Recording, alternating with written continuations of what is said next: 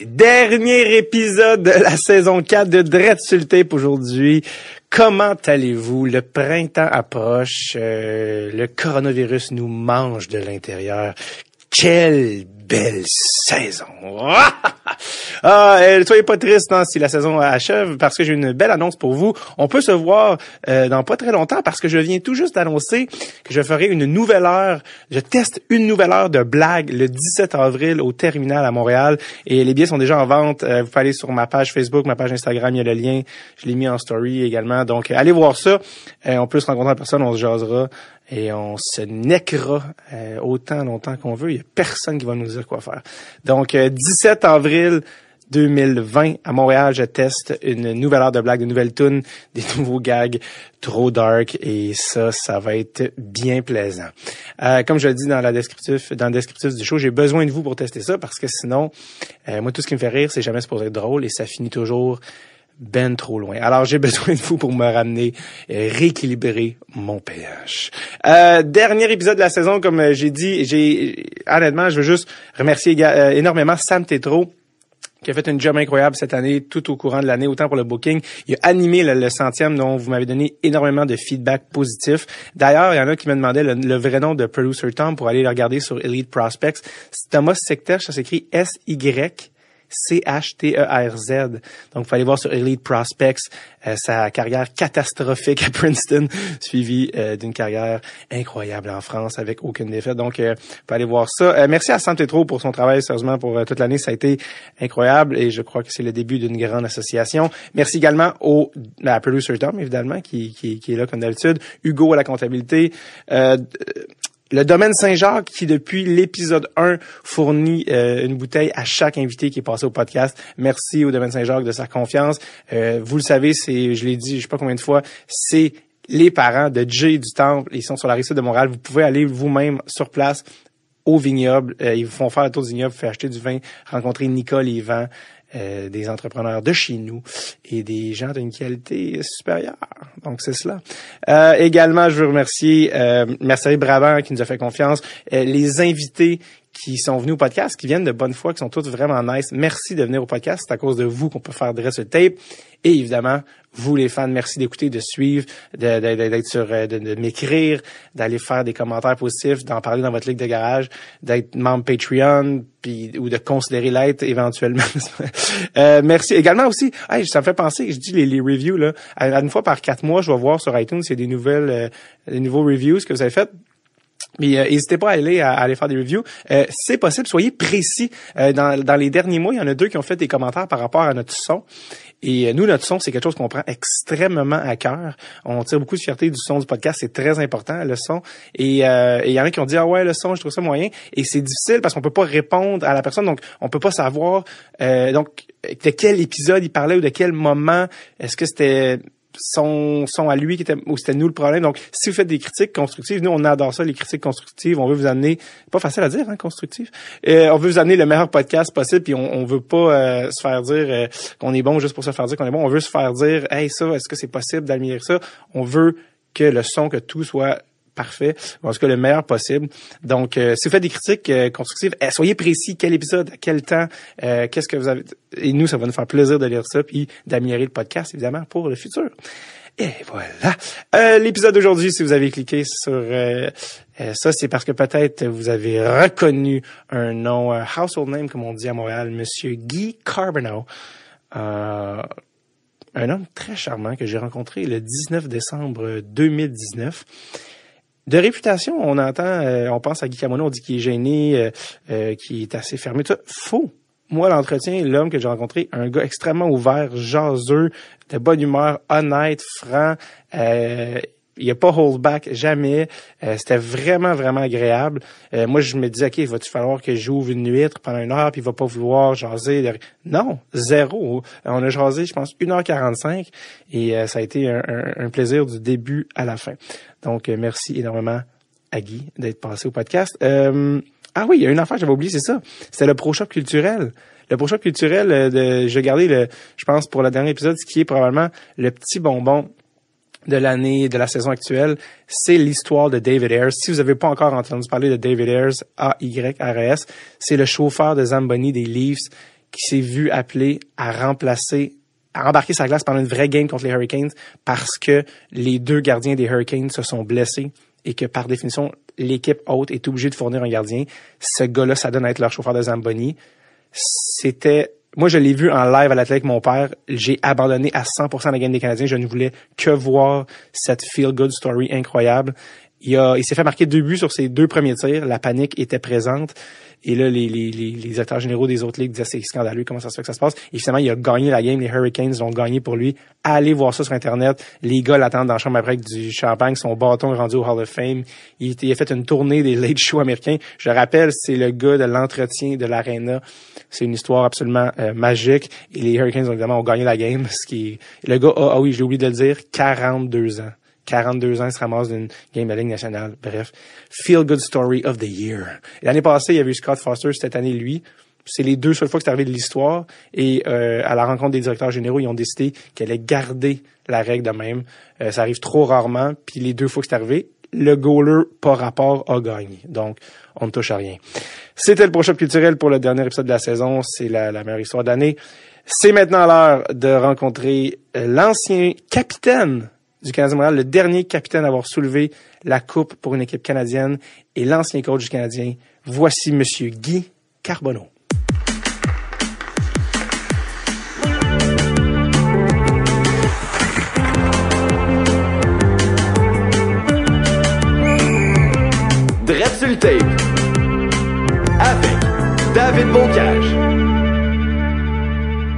Bon, Guy Carbonneau, comment vas-tu? Ça va bien, ça va bien. en cette journée de type froid Sibérie. ouais, on, là, on, on parle, on sait qu'on est au Québec, là, présentement. oui, c'est ça. Ouais. Y y S'il y en avait qui n'étaient pas sûrs dans les dernières semaines, aujourd'hui, euh, on est vraiment au Québec. On est on peut moins en Australie. C'est ça que j'essa- on essaie de dire en ce moment. Non, c'est ça. Euh, T'es arrivé en plus avec un jacket d'automne. Je me suis dit, mais cet non, homme... c'est un beau jacket d'hiver. Ah plus- oui? Oui, non, non, c'est un jacket d'hiver. C'est vraiment, hein, c'est, En même temps, t'as bloqué des tirs avec ta face. fait je veux dire, c'est quoi le froid au final? Ben là, je suis habitué, je, suis- je, viens de cette île. Fait que Oui, le c'est froid, ça. Le froid, je suis habitué, là, mais ça fait quand même un bout de suis parti. C'est ça que j'ai dit, t'as la, la peau des gens de cette île. et- J'ai le chauffage dans mon auto, ça fait que Ben je suis oui. correct. Il n'y a pas de problème. chauffage Ouais. interne. Ouais. Euh, c'est la deuxième fois que je te vois à vie. Ben la première oui. fois qu'on s'est rencontrés, c'est l'année passée dans le la loge Holiday Inn Express. Holiday Inn Express, hein, oui. Euh, D'ailleurs, c'est euh, timing, c'est la dernière game de la saison. La, la partie Ryan Paling, Ouais. C'est, euh, je sais même pas s'il a remarqué des buts depuis. Tellement que Pas dans la Ligue nationale. Pas dans la Ligue nationale encore, Parce qu'il y a quoi, 6 ou 7 matchs de jouer, puis il n'y a aucun point. ça Ouais, non, c'est ça. Euh, plus à Laval cette année. Ouais. Mais ouais, Holiday Inn, que ce genre de campagne de pub, tu faisais Ouais. des, des vidéos avec Doug Gilmore. Doug Gilmore. Ils ont ouais. fait appel à tes, tes euh, skills d'acteur. Ouais, c'était des skills euh, ben, d'acteur puis de, de cuisinier, je pense. euh, mais c'est toujours le, le fun. C'est, tu sais, je veux dire, les, compagnies de, de- qui font de la production de même de vidéos, de, de commerciaux. euh, euh, maintenant, on, on essaie de trouver des choses originales. Mhm. que, Doug Gilmore a un petit peu plus de tatou qu'à l'époque. C'est faire des. euh, il y en a qui aiment beaucoup les tatous. Alors, mais j'ai rien contre ça. Moi, j'en ai pas, Il y mais en a qui aiment euh, beaucoup les tatous. Oui, oui, Euh, tatous. C'est pas la première fois que tu faisais du acting, en, guillemets, parce Non. que j'ai appris ça hier. C'est un ami qui m'a dit ça. J'ai dit, ah, ben, demain, je vais, recevoir Carbo. Il fait, ah, ben, hein, son passage à la petite vie. La petite vie. Quoi? Ouais. Puis en plus, en ce moment, comme je te disais avant qu'on commence, on est chez Aventure en ce moment. Ouais. Les, les boîtes que tu vois derrière, c'est des archives. Ça, c'est des, des archives de la petite vie, tout ça. Là, on- Je reçois encore des chèques. Non! Oui.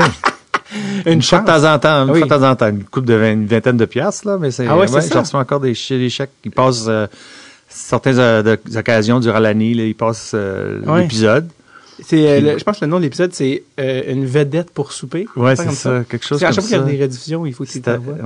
ouais, non, c'était vrai, ben, c'était le fun, c'était, euh, c'était un, un- je dirais pas un coup de tête, là, mais euh, on avait, on avait quand même, euh, j'étais un petit peu ami avec ces gars-là, euh, puis on, ça? un jour, un jour, avec les gars de, de- de la petite vie. Ah ouais, les comédiens. Ouais, puis les comédiens. Puis euh, un jour, euh, on m'a demandé, mais écoute, ça te tenterait-tu de venir faire un, un show? On va, on va, on va écrire une histoire. puis, euh, Ok, c'était fait ça. que ça a C'était c'était un concours, c'était un concours. Mais oui, c'est ça. Euh, maman puis papa euh, avaient gagné un concours, puis le, le concours, c'était un souper avec Guy Carbonneau. Oui.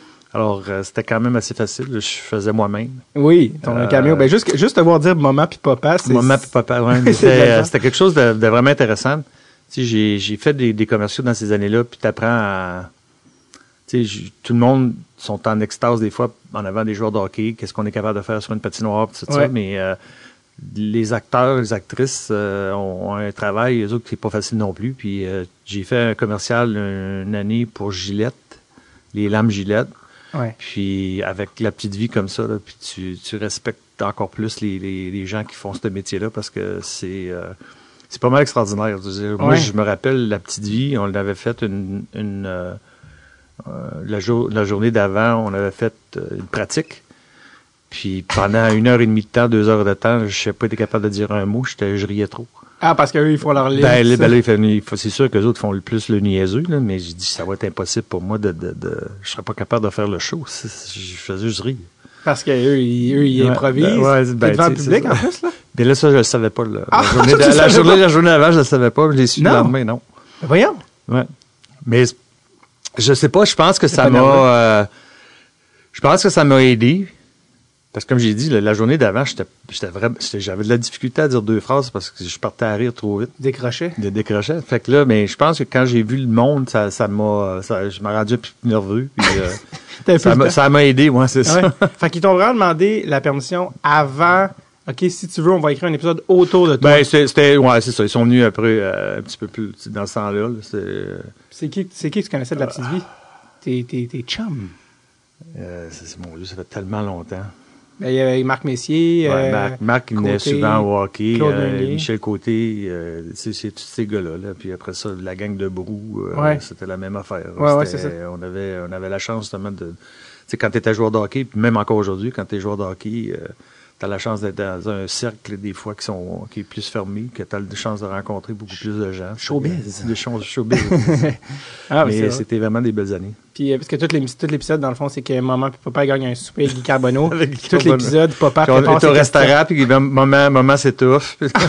Papa s'est préparé des questions. Ouais, euh, ouais, c'est ça. genre, euh, dans- quand vous êtes à l'étranger, dans quelle euh, langue marquez-vous vos buts? Euh, euh, Pogo veut te demander des questions, mais il, il finit trop chaud Ouais, non, pour te ouais. poser. des bons souvenirs quand même. Puis en plus, je pense que c'est 93 que vous avez filmé ça. C'est-à-dire... euh, L'année de la Coupe. Exactement. Ouais. Fait que t'es, déjà sur un nuage, là, ces années-là. Ouais, je me rappelle pas si c'était, à- je pense que c'était pendant la saison, par exemple. Fait Ok, qu'on fait n'avait pas gagné encore. Oh, OK. Fait que c'était avant Ouais, la Coupe. Oh. ouais. Wow. Ouais, pas mal. Je suis pas mal sûr. Ça fait longtemps, là. Je me rappelle quand est-ce qu'on a gagné cette année, mais je me rappelle plus quand on avait fait l'émission. T'es le dernier capitaine euh, Cana- avoir- Canada, au. Canada à avoir Ouais. levé la coupe, c'est quand même Ouais. pas rien. Euh, D'ailleurs, euh, cet automne, ça a été un automne un peu spécial pour toi parce que t'as pas juste regardé les feuilles tomber, t'as eu un juin, appel ouais. un peu le fun.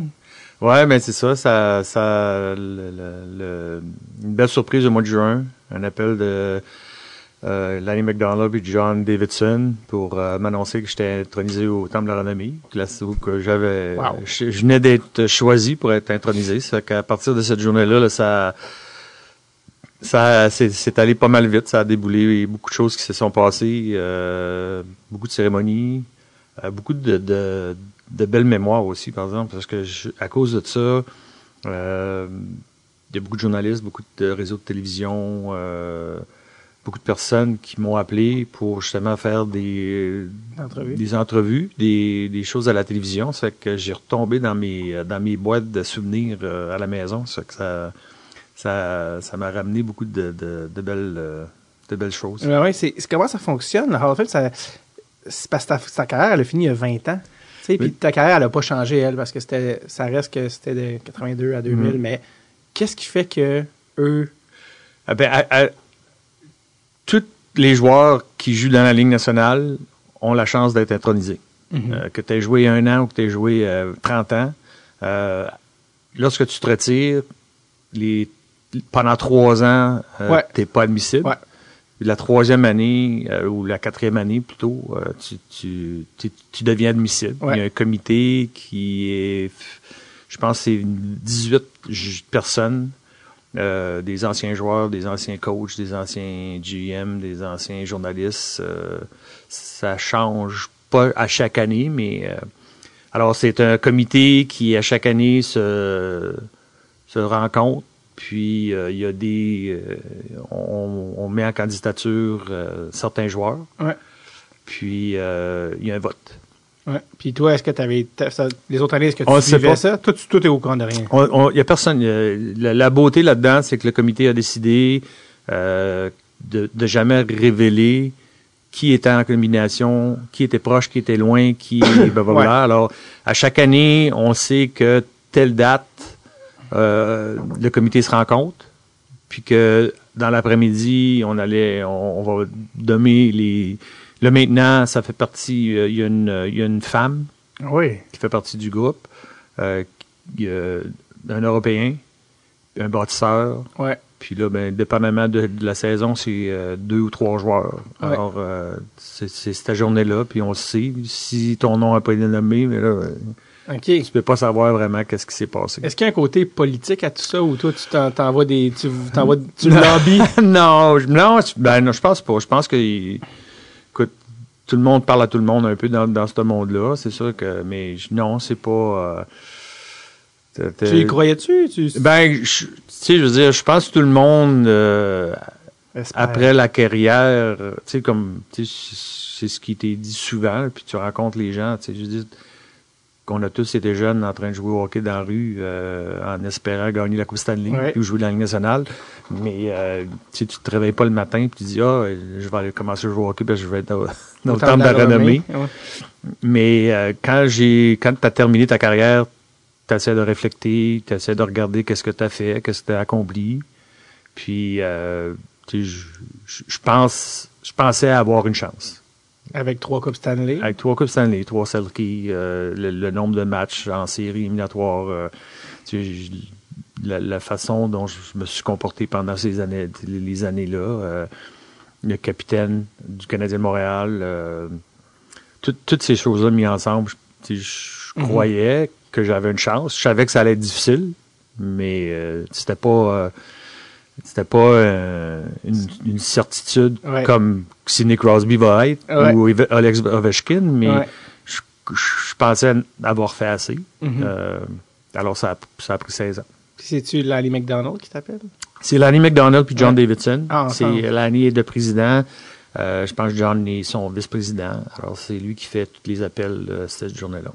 Wow. Mm. Fait qu'il t'appelle vers vers midi midi et demi, un heure T'es moins de ton quart. téléphone, Ouais, c'est ça. C'est que euh, comme euh, Hailey Wickenheiser, elle euh, était, elle avait un examen pour euh, son cours de, de je pense qu'elle avait devenir docteur. OK. Alors, elle était en cours, en examen, elle n'était pas capable de prendre son téléphone. Alors, elle l'a su juste quand elle est sortie une couple d'heures plus tard. Ouais. Mais c'est- plus pour t'avertir qu'à une heure et demie, que les noms vont sortir. Alors, de se préparer. Puis là, ben, Wow. qu'il y a une appel conférence. Alors, T'étais euh, chez vous, toi? Mais là, j'étais, moi, j'étais à, l'écurie avec mon épouse. À L'écurie? Ouais, on a des chevaux. ça OK. fait C'était comme, donc Ouais. la tienne. ouais, ouais, ça fait que, euh, on, À j'étais à l'écurie. À Dallas, ça? ou- Non, on est ici à Montréal. OK. Euh, c'était pas, c'est pas mon écurie, mais on fait, euh, on a des chevaux dans une écurie. Mon, mon épouse fait, euh, fait du cheval, l'équitation. Ok. Moi, j'en ai fait. Mon cheval est à la retraite. Mais, anyway, ça fait que c'est ça. C'était pour, pour vous Comment, comment il s'appelle ton cheval? Frank Selke. Frank, c'est OK. C'est toi qui as donné son ben nom. Oui, ben oui, c'est ça. ça. À Mais à chaque fois, à chaque fois, tu sais, un cheval, ça n'a pas de nom. Ah, C'est, toi qui lui donne son nom. Il se réveille, il naît, chaque... Hugo. Exactement, c'est ça. Fait que moi, j'ai euh, Frank Selke. je Ben oui. Ben, Euh, c'est parfait. non, c'est ça. Ça fait que j'étais à l'écurie, puis euh, euh, mon épouse était là. Ça fait que tu, tu, peux. On, on te demande de, de, de garder euh, ça le plus près secret pour une, une heure là, à la- à à- Ouais. fait que ça sorte. Fait que j'ai eu la chance de. Ma femme était là. J'ai eu la chance d'appeler mes enfants puis ma mère. Tu t'as pas fait un petit post sur Instagram, n'est-ce pas? Euh, non, non, je suis pas, je suis pas fort fort sur Instagram. T'as gardé- t'as gardé Ouais, secret? C'est ça. Euh, comment ça se passe, la, la... C'est une fin de semaine, là, dans le fond? C'est une, ouais, c'est une fin de Au- semaine. à l'automne? Au complet, ouais. C'est quoi qui se passe exactement pour vous dans cette fin de semaine-là? T'arrives à Toronto? Ben, on- le, Il y a tout un processus. Le- la cérémonie était le, le, le lundi, le 18 novembre. Et euh, moi, je suis arrivé avec euh, mon épouse le, le vendredi midi parce qu'on avait une rencontre euh, dans au début de l'après-midi. Euh, le vendredi après-midi, il y avait une cérémonie au temple, au temple de la renommée euh, pour euh, nous remettre notre bague euh, devant euh, devant des gens. là. Il y avait des gens là, des journalistes un peu. Euh, le soir, c'est le match Toronto. Euh, au Maple Leaf Garden. Au, euh, Ouais. au- Il a changé de nom, Il a changé de nom, Ouais, c'est mais ça. c'est. Euh, C'est plus, année, même plus, j'allais dire Air mais- Canada, mais ouais, c'est plus ça le nom. Plus, non, non, c'est ça. Aujourd'hui, euh, je pense que c'est Scotiabank. Scotiabank, ouais. Euh, cette année, c'était Toronto contre Boston. Euh, alors, les, le soir, on est invité au match. On est présenté sur la patinoire, les six. Puis on met la, la mise au jeu. Euh, on, on- on peut regarder le match. Le samedi, euh, samedi, il n'y a pas grand-chose. Euh, c'est assez tranquille, mais il y a, Tranquille. il y a toujours des, des choses qu'on peut faire euh, si tu veux le faire. Mettons, il y a, il y a beaucoup de, de, de, de shows de cartes. De cartes? De cartes, oui. Des, des signatures de cartes. Ah, ok, euh, Des signatures, des choses, ouais, c'est ça. pensais les tours de magie, j'étais Mm. comme. Moi, j'en ai, euh, j'en ai, m'en ai profité parce que mm, toutes mes deux filles étaient là avec euh, ma fille, une, j'en ai une qui a trois enfants, euh, avec leur chum, ma mère, euh, une couple de, de, de, de, frères, des amis.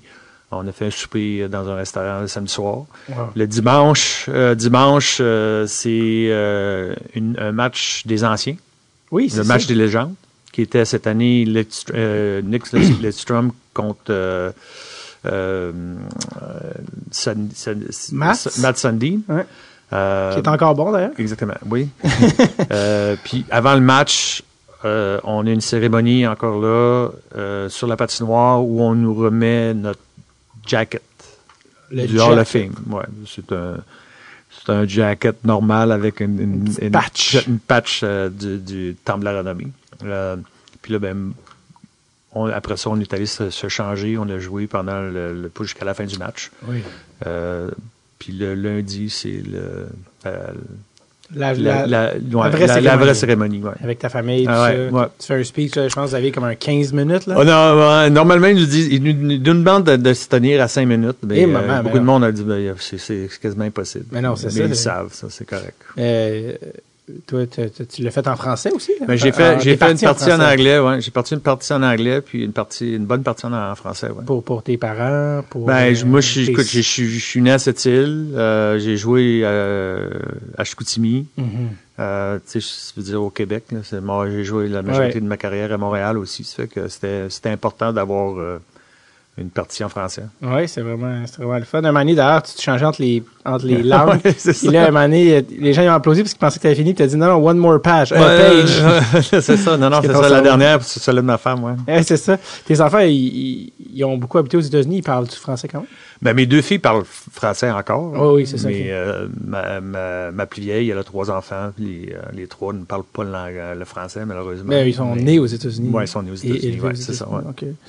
Euh, D'ailleurs, ton gendre étant... Brandon Morrow. Ouais, hein. ça. Ouais. Un médaillé olympique. Ouais. euh, 2010, Ouais. si je me souviens pas. Si je me souviens bien. Dans, l'Olympique à Vancouver. hein. Ouais, puis euh, c'était le c'était le, le heart and soul player de Team Canada. Il jouait euh, un rôle. Ben, c'est des heart and soul, c'est tous des gars. Ah non, c'est ça. Mais il y, a- eu une belle carrière dans la Ligue nationale. Très belle carrière. Ouais, très belle carrière. Euh, malheureusement, il n'a pas eu la chance de gagner la. Coupe Stanley, mais Il a été échangé à Pittsburgh à un moment donné. Pittsburgh. ouais. Il, a, il a Chance. commencé sa carrière euh, en 2000. Juste après. Euh, ben, moi- nous, on a gagné en 99. ouais. Puis moi, euh, cette année-là, lui est arrivé au mois de novembre. Il a commencé à sortir avec ma fille vers janvier, février. On est allé en finale de la Coupe Stanley, on a perdu Ouais. contre le New Jersey. Ouais. puis Jason Arnott. 15-16 ans plus tard, euh, il, a per- il était à Tampa Bay quand ils ont perdu en finale de la Coupe Stanley. Fait qu'il a commencé sa carrière, puis il a terminé sa carrière en finale de la Coupe Stanley, Ben mais oui. il n'a pas été Il a capable fini à de... Tampa. Tampa Bay, ouais. Ah ouais, je me Ouais, souviens pas. C'était sa dernière année. Ah, ok, je me souviens pas. Il, Ouais. euh, fait que, ouais, ça, je me demandais en plus comment euh, Brandon Morrow a rencontré ta fille? on a joué ensemble. C'est ça? Ouais. Parce que toi, t'es un joueur de hockey. tu sens que c'est un joueur de hockey, puis tu connais un joueur de hockey. Tu veux pas que ta fille. Non, mais j'ai eu la chance. C'est ça. Lui est arrivé avec, le, avec les Stars euh, au mois de début de novembre, fin octobre, début de novembre, je pense, Ouais. avec l'équipe. Il avait, il avait fait le camp d'entraînement, mais on l'avait renvoyé dans la Ligue américaine. Fait que, à partir de novembre, là, tu sais, j'ai eu la chance de le rencontrer. On était sur la route, on était tous ensemble. C'est que, tu sais, j'ai- il avait, des, il avait genre 20 ans, ta fille avec quel âge? avait 18. T'étais-tu comme, oh, non, non, je vois ça, ça revenir. J'aime pas ça du tout. Ben, ça a, comme, ça a pris une couple de, de semaines, un mois peut-être avant que je, qu'on s'en rende compte, là, Ah parce ouais. que t'en, t'en entends pas parler, mais euh, on avait party de Noël, party du jour de l'an, party du Super Bowl. Ouais. Puis là, ben, Mané, t'entends son nom souvent à la maison, puis euh, Tu fais des liens. ouais, tu fais, je commence à faire des liens un peu.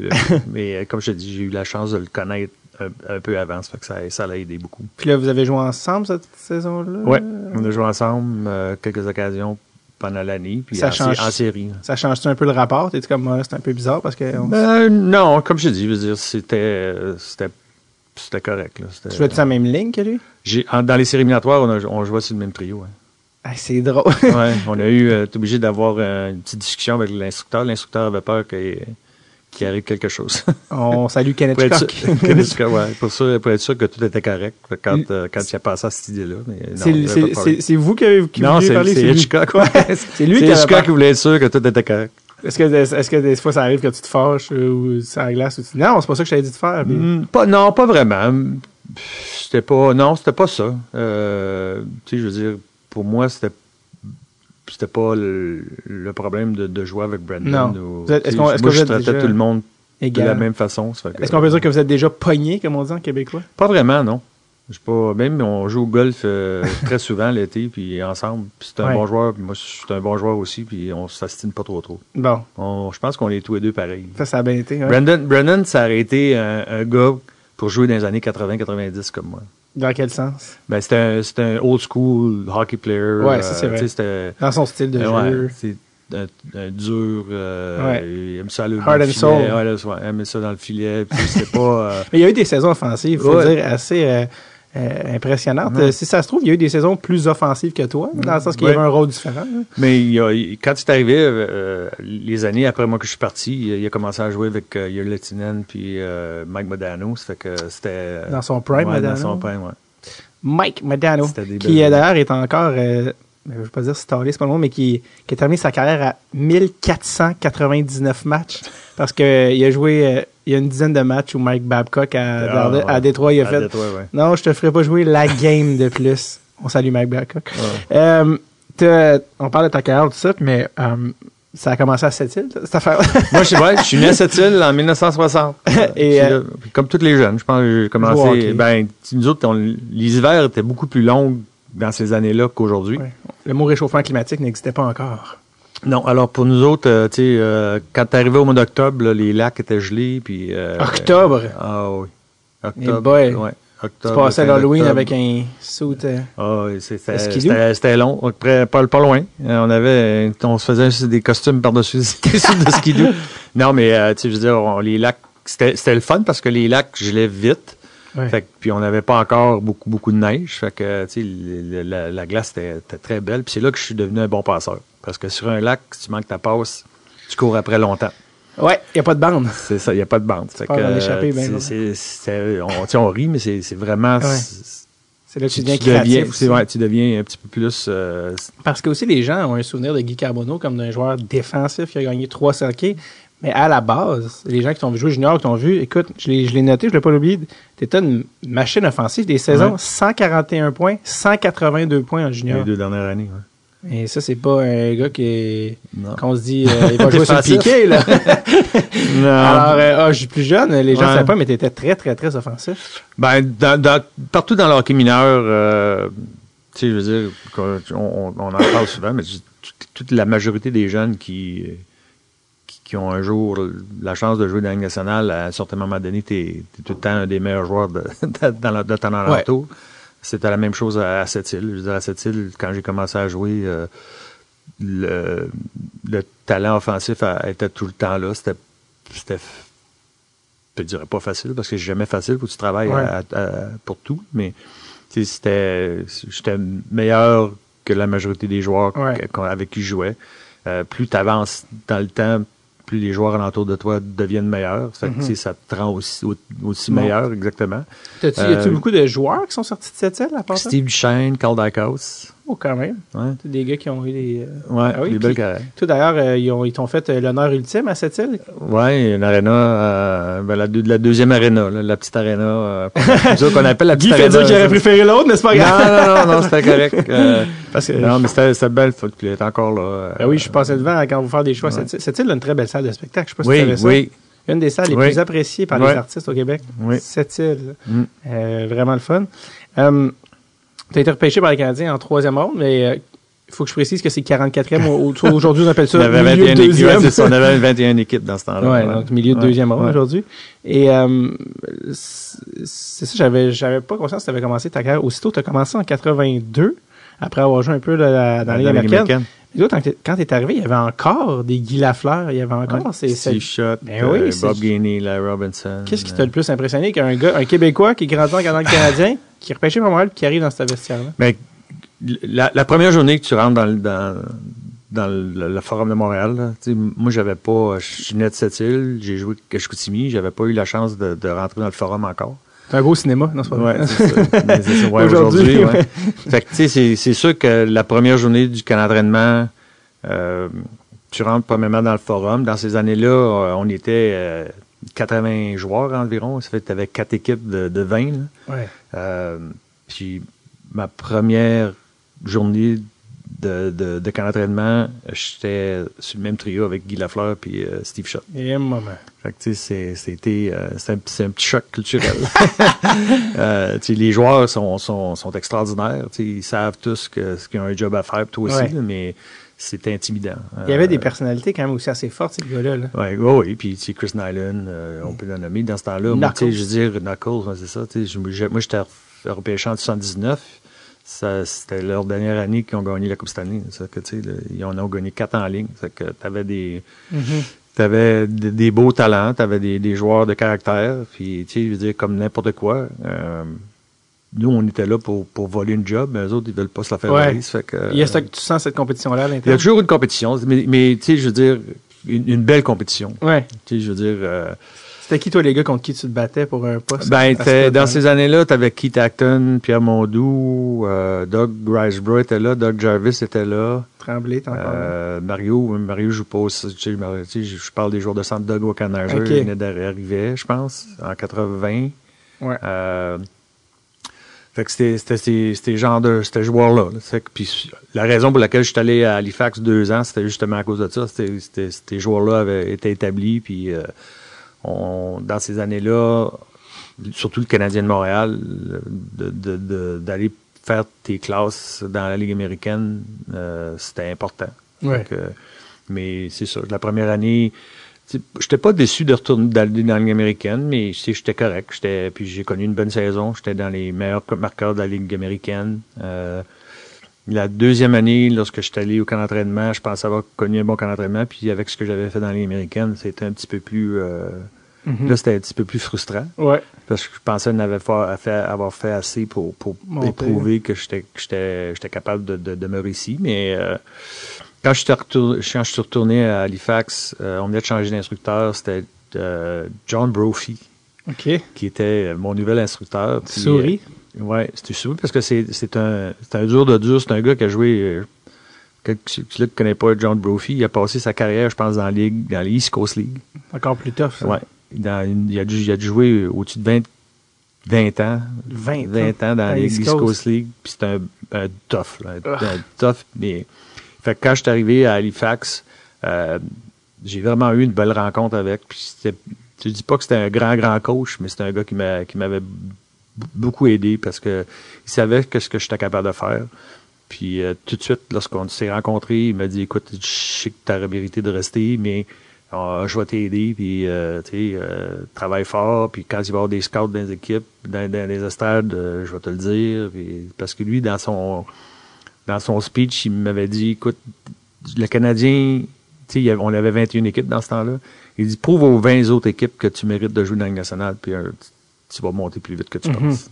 Fait que c'était dans ce, ça avait été une, une belle rencontre. Puis ça m'avait donné, euh, au lieu de d'avoir passé un mois peut-être à bou- babouner puis euh, à penser que j'aurais dû être là, Ouais. euh, tout de suite la switch s'est- s'est s'est mis à on puis euh, connu une belle, une, deuxième année, c'est ça. J'ai eu dans- fait que, De tous les, de tous les gars qu'il y avait à Montréal, là, qui, qui, qui sont, qui sont devenus des Hall of Famers, euh, c'est- lesquels qui t'ont le plus marqué ou qui, dans ces légendes-là, les, les gars qui t'ont le plus appris ou auxquels tu t'es le plus collé? Qui t'a le plus appris là-dedans?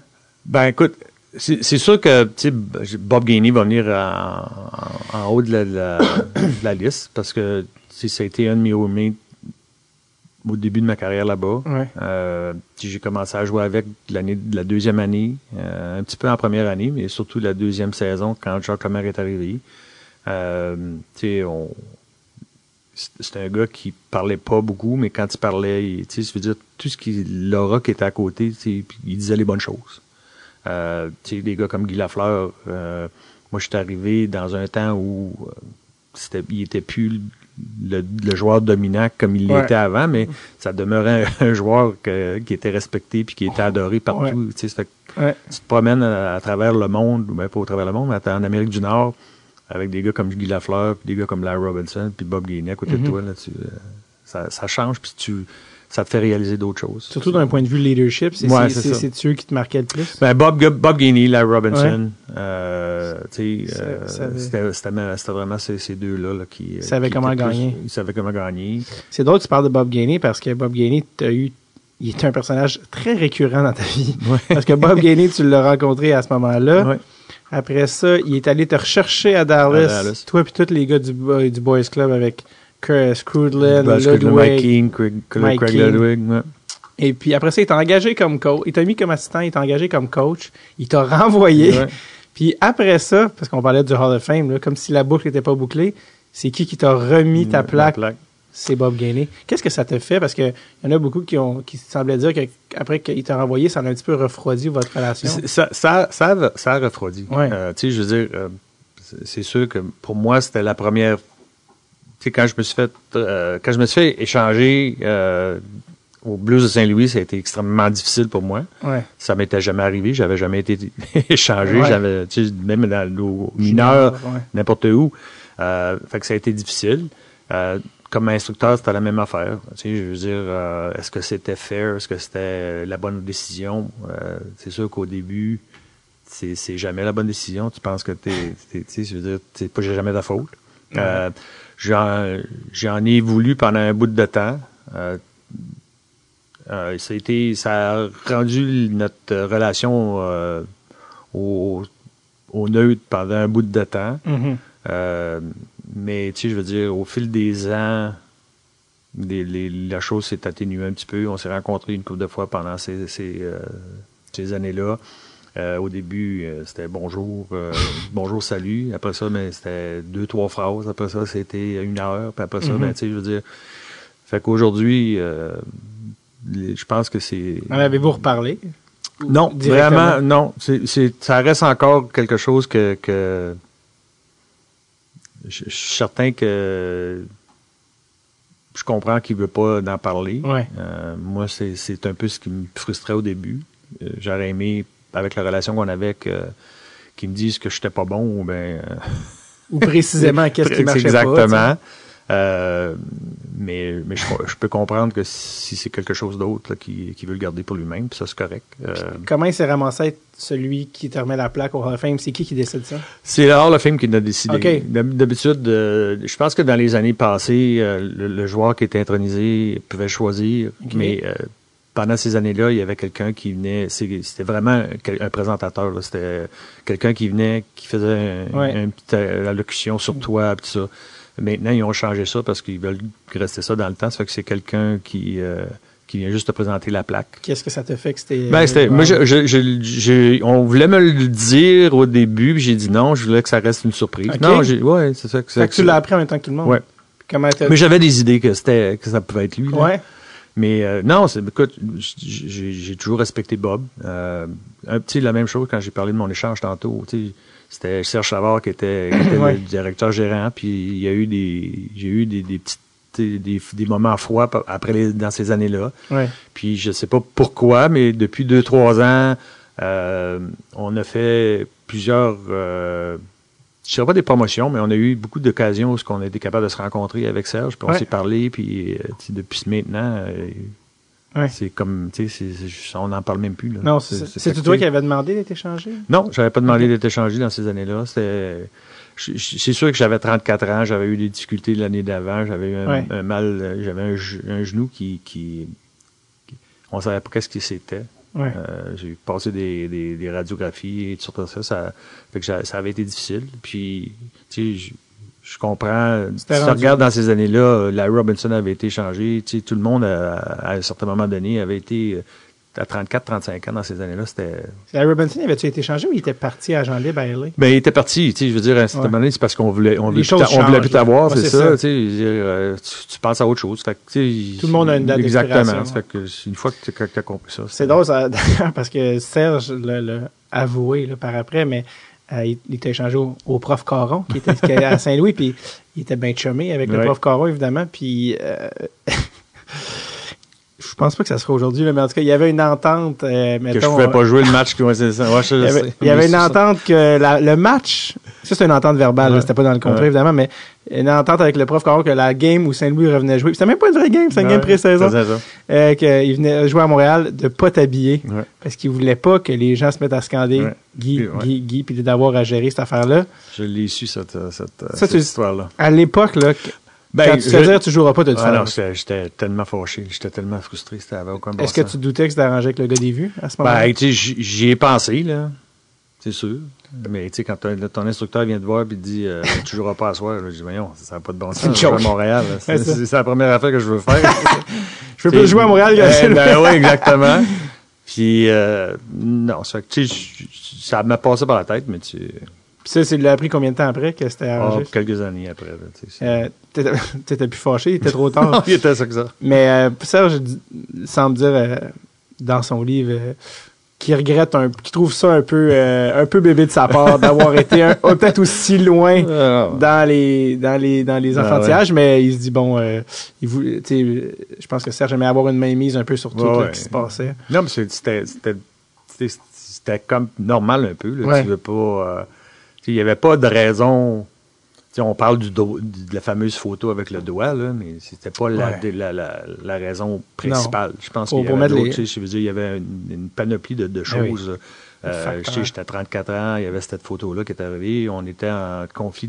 On était en conflit entre l'association des joueurs puis la ligue. Puis On est, puis moi, je représentais la- l'association des joueurs. Fait que, toutes ces choses-là mises ensemble. euh, Ouais, pour, pour mettre les gens en contexte, là, les, les plus jeunes, dont je fais partie, mais parce que je sais, parce que j'ai des problèmes mentaux, puis je sais trop d'affaires sur le hockey, mais euh, il y avait une fameuse photo du Journal de Montréal Ouais, qui a ouais. été prise par un, un photographe, un avec photographe un, dans avec un- un- sur un terrain de golf avec une. Ouais, on était à 250 zoom. verges. Ouais, avec, avec un zoom, c'est ça. Il avait pris une photo de toi qui faisait Ouais. un doigt d'honneur, puis là, les gens, ça, Ouais, évidemment. Parce qu'on pensait que c'était une, ca- une- une caméra de télévision qui avait été là, qui était là depuis euh, une heure ou deux, là, puis Ouais. qui voulait avoir des entrevues, puis qu'on on, on voulait pas donner d'entrevue. Que, anyway.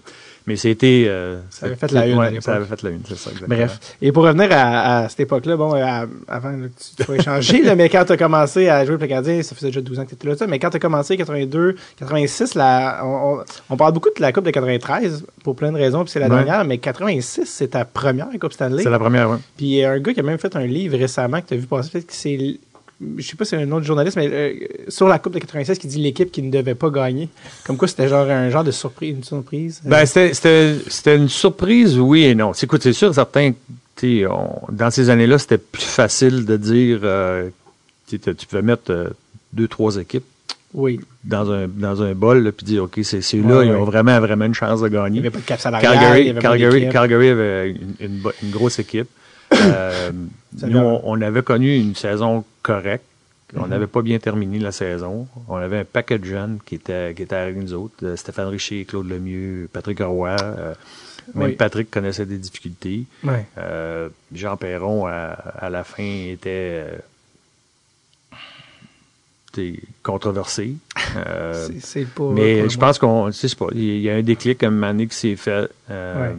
Quand Jean Perron a décidé que c'était Patrick qui allait commencer les séries éliminatoires. Euh, puis là, ben, tu sais, la- La décision d'une tout, vie. tout s'est ouvert euh, en, en avant de nous autres. Je pense que Pittsburgh, avait, qui était la meilleure équipe dans la ligue dans cette année, avait perdu en première ou deuxième ronde. Euh, les Nordiques, euh, tu sais, je veux dire, c'est... Ça revient une couple ouais. de fois. euh, 93, les gens parlent de, de votre Mm. coupe, mais un des, une des raisons, peut-être pourquoi vous avez gagné la coupe en 93, que personne ne parle, c'est que les Highlanders Ouais. ont, et, ont tassé gentiment de votre chemin Mario Lemieux Ouais, et tout, toute la gang de Pittsburgh. c'est arrivé, bye bye. euh, Fait que puis 86, c'est un peu la même chose. tu sais, je veux dire, il arrive on des est- ouais. éléments, une suite d'événements que tu peux pas contrôler qui fait Non. que tac, tac, tac, tac, Puis. Patrick a été euh, extraordinaire pendant les Ouais. séries. Euh, tu sais, on a eu 20 des ans, gars comme. Claude Lemieux, des gars comme Stéphane. euh, tu sais, Tous tous ces, fait ces connaître. gens se sont fait connaître puis ont eu des bonnes, des bons éliminatoires. Fait que, Ah et Claude Lemieux, c'était le but gagnant contre Ouais, Hartford. Claude Euh, Hartford en 7, c'est ça. C'est supplémentaire. Ouais. Ah oui, Claude Lemieux! ouais, ouais, J'entends, c'est j'entends le... Fait que, c'est- c'était, euh, on peut dire, c'est sûr que si tu regardes tout ça tout le temps, tu dis tout le temps, ouais, ils, ils ont été chanceux, mais c'est- la chance fait Ouais. partie de, de, de, de- Mais tu regardes l'alignement aujourd'hui, tu sais, ouais, pas tant de chance que ça. Là, Patrick Roy, Ah, ouais, on avait des bons, ouais, on avait Bon. une bonne défensive, on Ah, avait ouais. des bons, on avait des bons vétérans, puis les jeunes, euh, tu sais, euh, Ed Ronan, Serge Boisvert, euh, tous ces gars-là, on, ils ont, ils ont à, à un certain moment donné euh, fait quelque chose d'important. Ouais, Même t'en- sont moins connus besoin, c'est ça. Ouais, ouais. c'est ça. Mm. Euh, T'es pas encore capitaine, mais tu as fini par être nommé capitaine. Euh, en fait, c'est un peu intéressant. Est-ce que tu te souviens comment ils ont procédé pour nommer le capitaine en 89? Ils ont je pense? fait, ben, ils ont fait un vote secret. 90. Ouais. C'est 80, après la, la saison Après 89, la 90, saison. ouais, c'est ça, ouais. Mm. Parce- parce qu'on a, on, on Ouais, a- après on a que- perdu, on a perdu en finale euh, Contre Calgary. contre Calgary. Puis je pense que euh, Bob Gainey s'est retiré cette année-là. Il est parti de. C'est à l'été, dans le fond, automne Ouais, c'est ça. 89. Et là, ils ont fait. euh, ils ont fait un vote secret. Ouais. Euh, tous les joueurs qui votaient. Ouais. Puis je pense que deux fois le vote ça. était égal. ouais. Fait que, euh, après ça, Serge Savard a décidé de, de garder ça de même. Fait qu'ils ont fait un vote, les... c'était égalité entre toi et Chris Ah, Chelios. tu sais, c'est ça. Ils ont fait, bon, il y a du- Un on, va, vote. on va en faire le vote, visiblement. Personne n'a changé d'idée, ou s'il y a des gens qui ont changé d'idée, ils ont tous, se sont tous Ouais. rebalancés. Puis ça a refait Ça a fait ça, égalité. ça qu'il a décidé de, de fait qu'on avait, on, on faisait notre moitié-moitié. Ouais, c'est ça, vous aviez. euh, C'est rare, ça, quand même. euh, un, c'est rare que ça Ouais. arrive, encore plus à Montréal. Ouais. Puis euh, là-dedans, c'est comme euh, il y a un franco, il y a un anglo, en plus. ça avait- Ouais, disons que les- la, la, je- je- on- il y a eu bien des histoires là-dedans, là, mais je veux dire, euh, ça, a, ça a été quelque chose qui était correct. tu sais, Je veux dire, on- Ouais. moi puis Chris, on n'avait pas fait de, de, de fluff-là là-dedans. Non. On était tous bien contents d'être d'être choisi capitaine. Personne pense Euh, que Chris Chelios était capitaine du Canadien. Tu sais, ça a comme passé tellement Ben, rapidement. Je pense que ça a été quoi, même pas un an ou deux ans? a été Il échangé a été changé au début des années 90 contre Denis contre Denis Savard. Ouais, ça fait que, Fait que ça a pas Ça duré. pas été là. long, C'est hein. parce que quand on pense à Chris Chelios puis son passage à Montréal, on se dit pas, ouais, ce gars-là va être capitaine parce que tout ce qui reste, c'est les années de party puis les anecdotes. euh, tu sais, c'est même rendu dans le folklore, euh, dans sa chanson de, de quand il est décédé, là, Bob Bissonnette, Ouais. il fait référence à c'est parce que la fameuse rumeur de- impliquant la femme de Ronald Coré Ouais. est dans la chanson de Bob Bissonnette. Non, tu sais. non, c'est ça. Tu te dis, euh, le gars était capitaine du Canadien. C'est pas ce qu'on aurait pensé. J'ai revu des vidéos de. Euh, euh, ouais, c'est la Coupe de 86, parce que c'est la seule qui a gagné à Montréal, mais j'ai revu une vidéo de la Coupe de 86, la- le défilé. C'était une autre époque, certainement. Mais, euh, écoute, il est pas capable de se tenir debout. Non, non, non, il a eu de la misère à rentrer sur le stage. Eh, c'est bol, il y a un gars qui est, dont la job est de tenir Chris Chelios pour pas qu'il. Ouais. meure. C'est bol, il va tomber en bas du chariot. Tu te fais, ouais, ça aujourd'hui, ça, ça passerait plus. Là. Mais, euh, mais bon, bref, Ouais. mais vous faisiez de donner des verres depuis 7 heures le matin. Non, non, c'est vrai. On avait passé 8 heures euh, pris dans le, dans l'auto euh, Ouais, c'est pendant ça. la parade. Ah, ça n'a pas de sens. Non. Euh, Chris Chelios, euh, pendant que tu étais même capitaine, tu sais, j'ai retrouvé ça, c'est vraiment une affaire aussi, encore une fois, quand tu parles d'une autre époque. Pendant que tu étais capitaine du Canadien, tu avais une chronique à la radio CKC, genre le courrier du capitaine, quelque chose. Ah. Tu te souviens-tu de ça? Non, je me rappelle pas. Que, mais- Comme quoi, tu avais une chronique genre où comme il te pensait, il te parlait, ouais, salut, Ouais, on est avec une fois Guy. de temps en temps. Comme Ah un oui. peu aujourd'hui, comme ils font aujourd'hui avec les, les stations de radio. Mais non, Genre- c'est vrai que c'était c'était différent dans ces Tu années-là. Aujourd'hui, tu c'est bien ouais. plus contrôlé, je pense que. Ouais, ça serait plus, ça serait, je pense que ça se ferait encore, puis ça serait bienvenu, mais c'est sûr et certain que, tu sais, je- ça prendrait euh, un, un joueur euh, établi, puis qui, bon, qui dirait pas de niaiserie. là. Non, exactement. Bon, oui, Kovalev, non, c'est pas vrai. non, mais lui, il était plus, il était plus euh, volatile. Non, non, c'est ça. Euh, t'as été, t'as fait une carrière, t'as fait un, tu t'es rentré, euh, ben, tu t'es rentré, c'est un mauvais début de phrase parce que ça, ça peut, mais t'as fait ton chemin jusqu'au Hall of Fame en défendant puis en bloquant les meilleurs joueurs adverses. Euh, t'as toujours joué contre les meilleurs joueurs adverses. Puis c'était à l'époque aussi où on, on jouait beaucoup contre le- notre division. Donc euh, évidemment, t'as vu euh, Huit fois, ouais. en masse les couleurs des Nordiques et compagnie. Et, et plein d'autres joueurs, mais euh, de tous les joueurs que tu as affrontés, c'était qui? Je sais que tu fais souvent poser ça, mais le, le- le plus difficile à neutraliser. C'est dur de pas dire Gretzky juste par- à cause de la vision, puis Mario Lemieux. Tu c'était deux joueurs tellement au-dessus de tout le monde. C'est sûr que au point de vue physique, Gretzky était plus facile parce Ouais. qu'il était ma grosseur. Ouais. que, tu sais, je pouvais, Ah, puis physiquement, j'étais capable, plus, plus ouais, mec. plus mec que moi. Mais j'étais pas gros dans ce temps-là. Euh, Euh, tu tu l'es toujours pas, justement. euh, tu physiquement, j'étais capable de, de le contrôler, tandis Ouais. qu'un gars comme Mario, euh, 6 pieds 4. ouais, tu c'était, plus difficile, mais c'était deux joueurs qui avaient des visions, tu le meilleur que tout le monde. Hallucinante. Euh, tu euh, après ça, ben, t'avais un autre.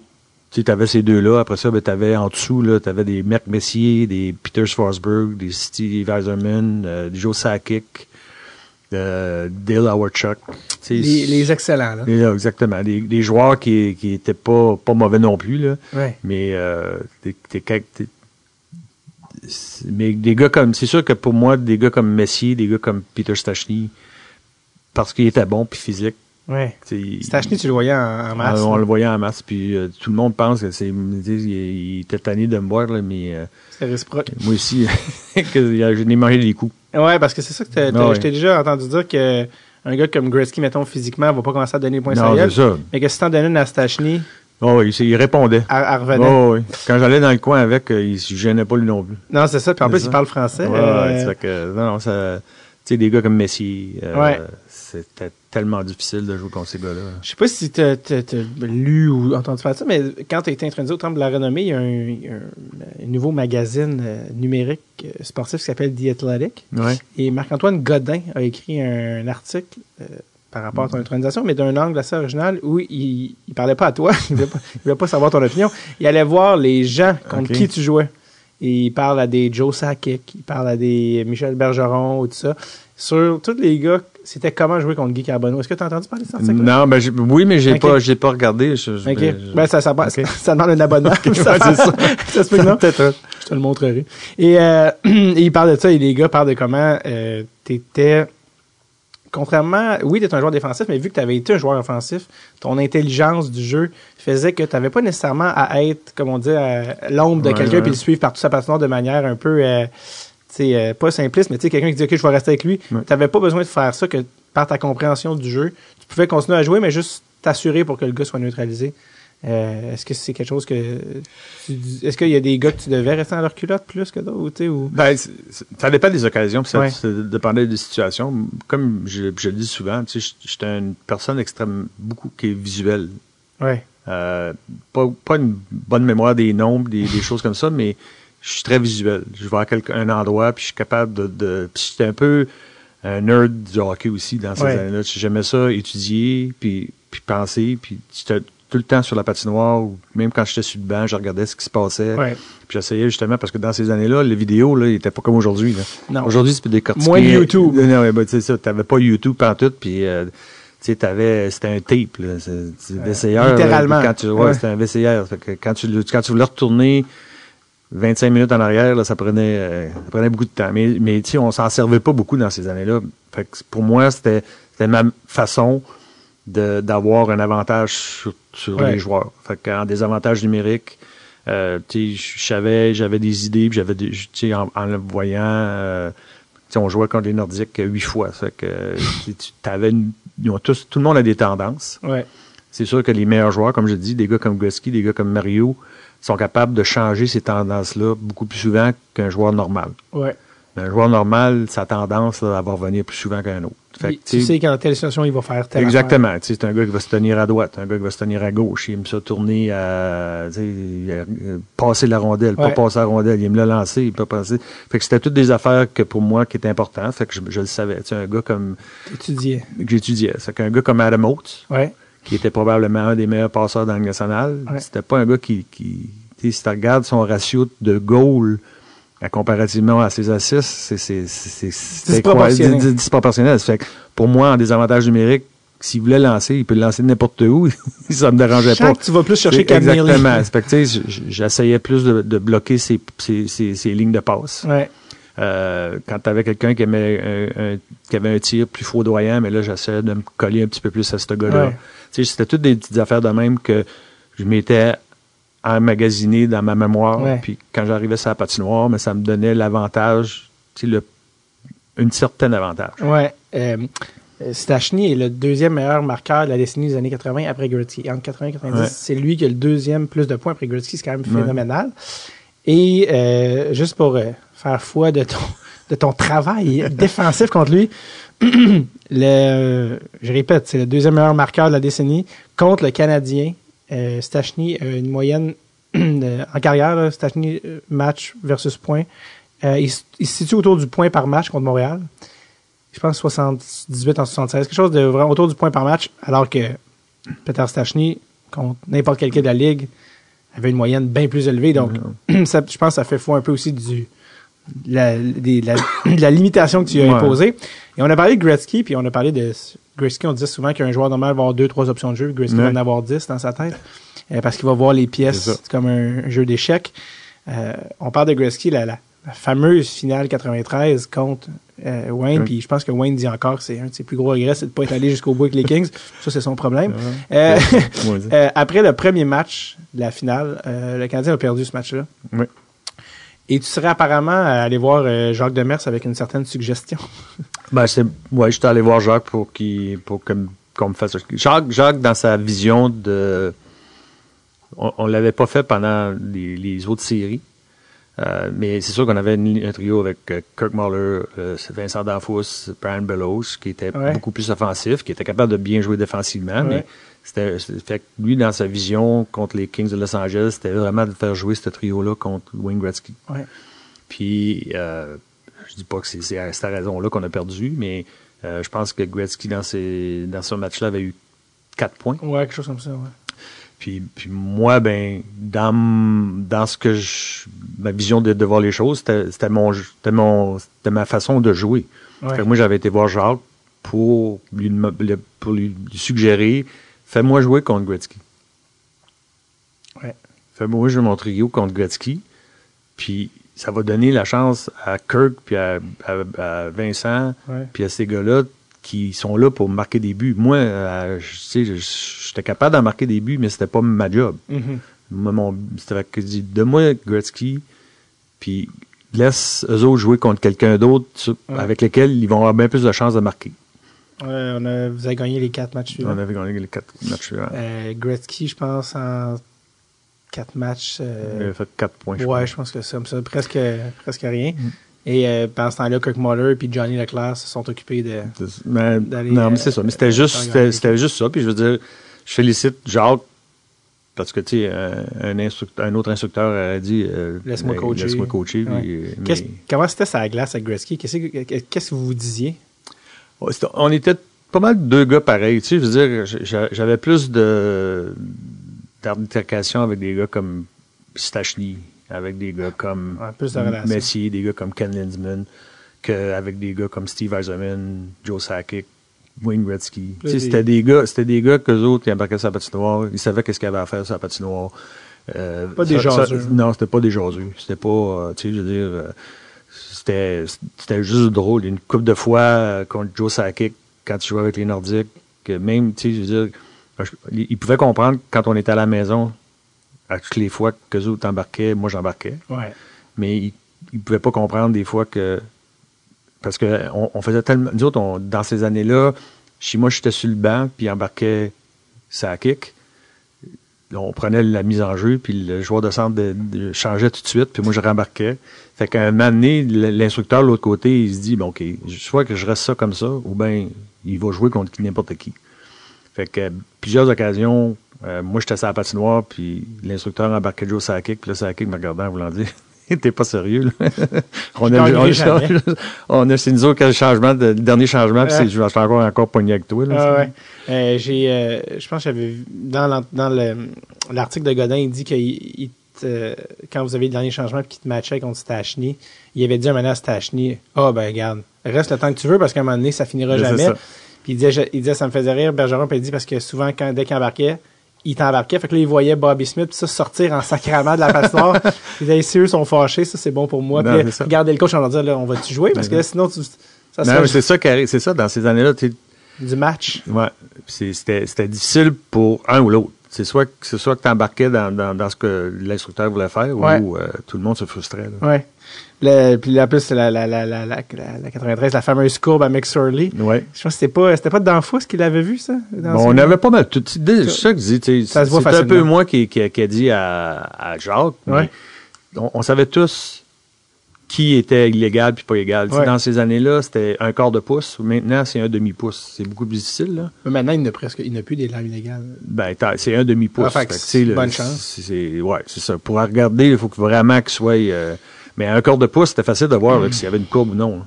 Ouais. Fait que, tu sais, nous autres, on avait 6-7 des gars qui, qui avaient des courbes illégales. Ouais. Puis, euh, euh, les Los Angeles, c'était la même affaire. Ouais. Puis, le règlement que nous autres, on avait avec les trainers puis les joueurs, c'était dans la troisième période, si on menait par un but ou deux buts. Si on menait en troisième période, surtout dans les derniers 10 minutes, tout le monde change le bâton. Ça, c'était connu. Vincent Danfous, euh, Vincent, il y avait, mettons, quatre, trois bâtons dans le rack. Ouais. Il y en avait deux qui étaient avec une, une palette légale. Ouais. Fait qu'arrivé à la troisième période ou en dernier 10 minutes, il changeait son bâton. Puis tout Ouais. le monde faisait la même affaire. Puis de l'autre côté, les Kings de Los Angeles, il y avait des joueurs qui, l'a- qui étaient illégaux aussi. Oui, Puis ils l'ont tous changé. Ben oui. Il a- Excep- Après, après, excepté, là. excepté lui. Ah ouais, ok, parce que Excepté- c'est- excepté. fallait que ce soit le joueur qui y pense, là. Ben, Euh, nous, autres- nous- nous autres, le, le- Pierre, Gervais, Gervais, Pierre, ouais. Pierre Gervais arrivait à la troisième période, puis euh, t'as-tu Hey. changé ton bâton? T'as-tu changé ton bâton? Il savait, lui, aussi, le, Ouais, gars qui qui? avaient des bâtons illégaux. Puis, euh, mais du côté de Los Angeles, euh, tout le Ouais. monde, tout, tout le monde qui n'avait, ils avaient changé, excepté Marty McSorley. Ouais. Apparemment que dans le- parce que c'était en overtime après. Ouais. Et en overtime, par exemple, les gars ont repris le bâton illégal parce que la règle. Ben là, la- apparemment que tu peux. Moi, je lisais, j'ai lu dans que la règle, c'est que tu peux pas en overtime appeler une punition de bâton. Ou tu Ah, peux ça, pas. je sais Ou tu peux pas deux fois dans le même game. Ah, ou tu peux pas, en overtime. J'avais lu ça. ben, c'est- vrai. Je, pense pas que ça existait dans le temps, mais c'est sûr et certain qu'il fallait que, le, le, le, le, gars qui n'aurait pris sa décision-là, là ça serait, serait trompé. Et là là. Apparemment que euh, quand Max Orley a eu la punition, bon, ils sont, on a marqué, allé Ouais. on retourne au vestiaire. Apparemment que Gretzky était fumant. Ben, c'est, c'est pour cette raison-là, ça aurait été la même chose de notre côté. Ben oui. Tu sais, je veux dire, moi, je l'ai rencontré, Marty, après, puis oui, il était encore frustré, puis c'était, c'était cheap, puis tout ça, mais tu sais, je veux dire, il- il- c'était un règlement. Tu sais, le règlement, il ça. règlement, exactement. Tu sais, je veux dire, oui, est-ce que c'est cheap? Peut-être, mais tu sais, pour nous autres, on, on était dans une situation où, si on perd ce match-là, on perdait, on perdait 2-0, là. Ouais. Puis On se retournait à Los Angeles, fait que ça, ça valait la peine de, de, de l'essayer, mais à la fin de la journée, c'est, c'est lui qui, c'est lui qui Ouais, s'est fait prendre, fait que, C'est qui qui a vraiment été. C'est toi qui a fait une erreur. Exactement, c'est ça. Euh, la Coupe de 93. Euh, apparemment que ça a commencé, parce qu'on parle de la Coupe, en- ça c'est en juin, mais apparemment que ça a commencé en septembre, que Jacques avait une idée en tête. Ouais, Jacques, il, Il y avait un ben, speech son de speech, préparer. Ouais, puis il nous disait qu'on allait choquer le monde du hockey. euh, Est-ce que vous le croyez? Vous étiez comme Ben, moi. écoute, on, on- on s'est tous regardés, la gang, en voulant en partant à rire un peu. Là. On, avait, on avait une équipe qui était encore jeune. euh, on avait de, bon, de bons vétérans encore, là, mais euh, puis on Mm. avait Patrick. Mais c'est sûr, tu, tu viens de changer de coach. Là, ça fait que c'est pas parce que ça, tout allait bien. Non. ça fait que, ça. euh, non, c'était euh, c'était une, une déclaration. Euh, tu sais, tout- personne n'en parlait au, après, là, mais à un certain moment donné, euh, même à- surtout, euh, je pense que c'est plus ce qu'il a fait avant les séries éliminatoires. Ouais. C'est un gars qui est, qui est Qu'est-ce qu'il a fait? Ben, c'est un gars, c'est un gars qui est extrêmement positif. C'est un gars qui Ouais. était capable de te faire croire que, que tu étais le meilleur. Euh, tu sais, je veux dire, c'est, c'est un gars qui était fair, dur, mais fair. Puis, tu sais, je veux dire, pour lui, c'était. On savait pas dans ce temps-là qu'il était, était pas capable de lire puis ni écrire. Non, c'est ça. Fait que, tu sais, c'était, une surprise pour tout le monde. Fait que, mais c'était une personne qui était, qui avait une, une, une habilité pour parler puis dire des bonnes choses. Ouais. Puis, tu sais, je veux dire, on a fait un paquet de serres euh, avant les séries éliminatoires pour trouver une chanson qu'on allait- Ouais. qu'on faisait jouer, euh, euh, qu'on faisait jouer euh, avant chaque match. Euh, C'était quoi? euh, Glor- euh, pas Gloria, mais. Ça, c'était euh, l'autre. Non, c'est ça, c'était les blues. Euh, C'est un tune en français, en anglais? non, c'était en anglais. C'était les Sisters. euh, Pas Twisted Sister. We are, non, les- non, c'était pas Twisted Sister. Euh, mon Dieu Seigneur, j'ai un blanc. Ils avaient fait, ils avaient faire une carte. Tu l'as-tu dans ton portefeuille? non, j'ai encore la carte. Ça, c'est la carte de Jacques Demers. Tout- Ouais. Tous les joueurs avaient, on- ils, avaient donné une carte Ouais. avant, avant le début des séries. Wow! Puis avec ton, tes initiales. Puis il fallait que tu l'aies sur toi à tous les jours. Est-ce que tu peux nous la lire? Ben, c'était marqué. Moi, je vais mettre mes lunettes. Ouais, c'était c'était euh, teamwork. C'était coming together is a beginning. Keeping together is progress. Working together is success.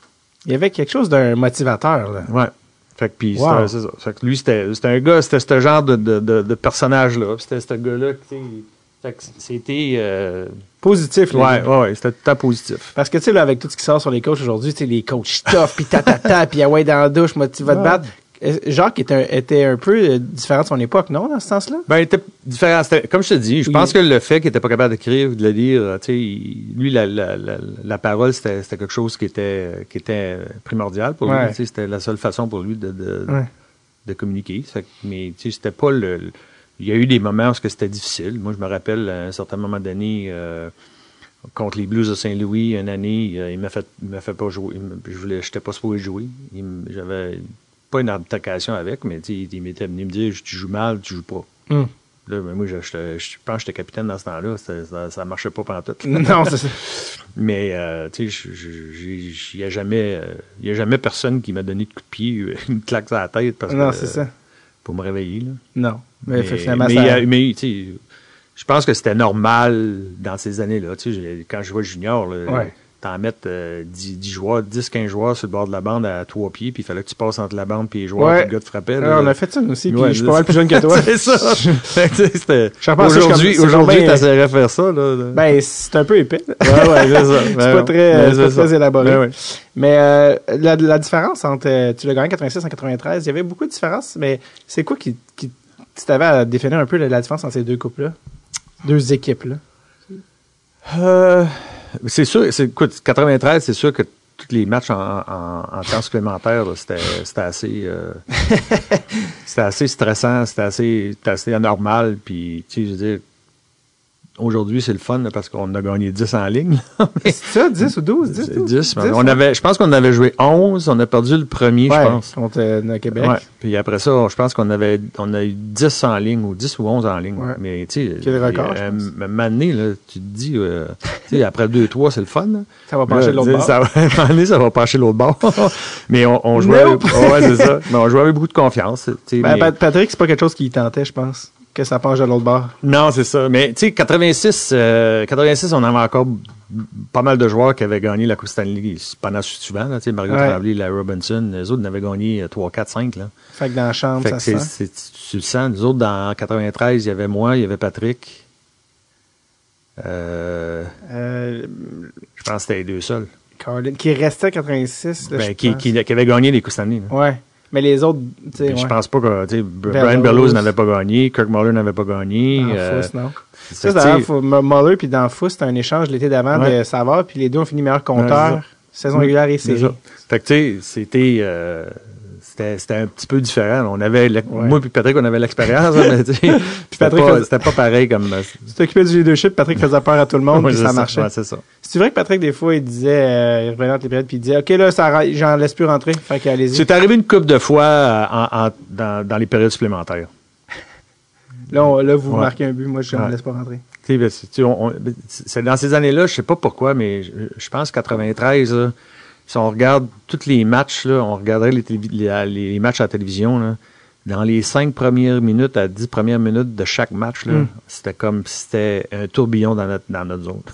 Puis Patrick, Puis Patrick qui se tenait sa tête, ça a fait surtout contre les Rangers de New York, je me rappelle une, une ou deux games, là, ça avait aucun bon sens. Mais euh, tu sais, puis on arrivait dans les éliminatoires, euh, dans le temps supplémentaire, en première overtime, où puis là il disait OK les gars, relaxez, il y a un score qu'on passe, ouais. Ça donne confiance. là. Eh ben là, c'est sûr que ça.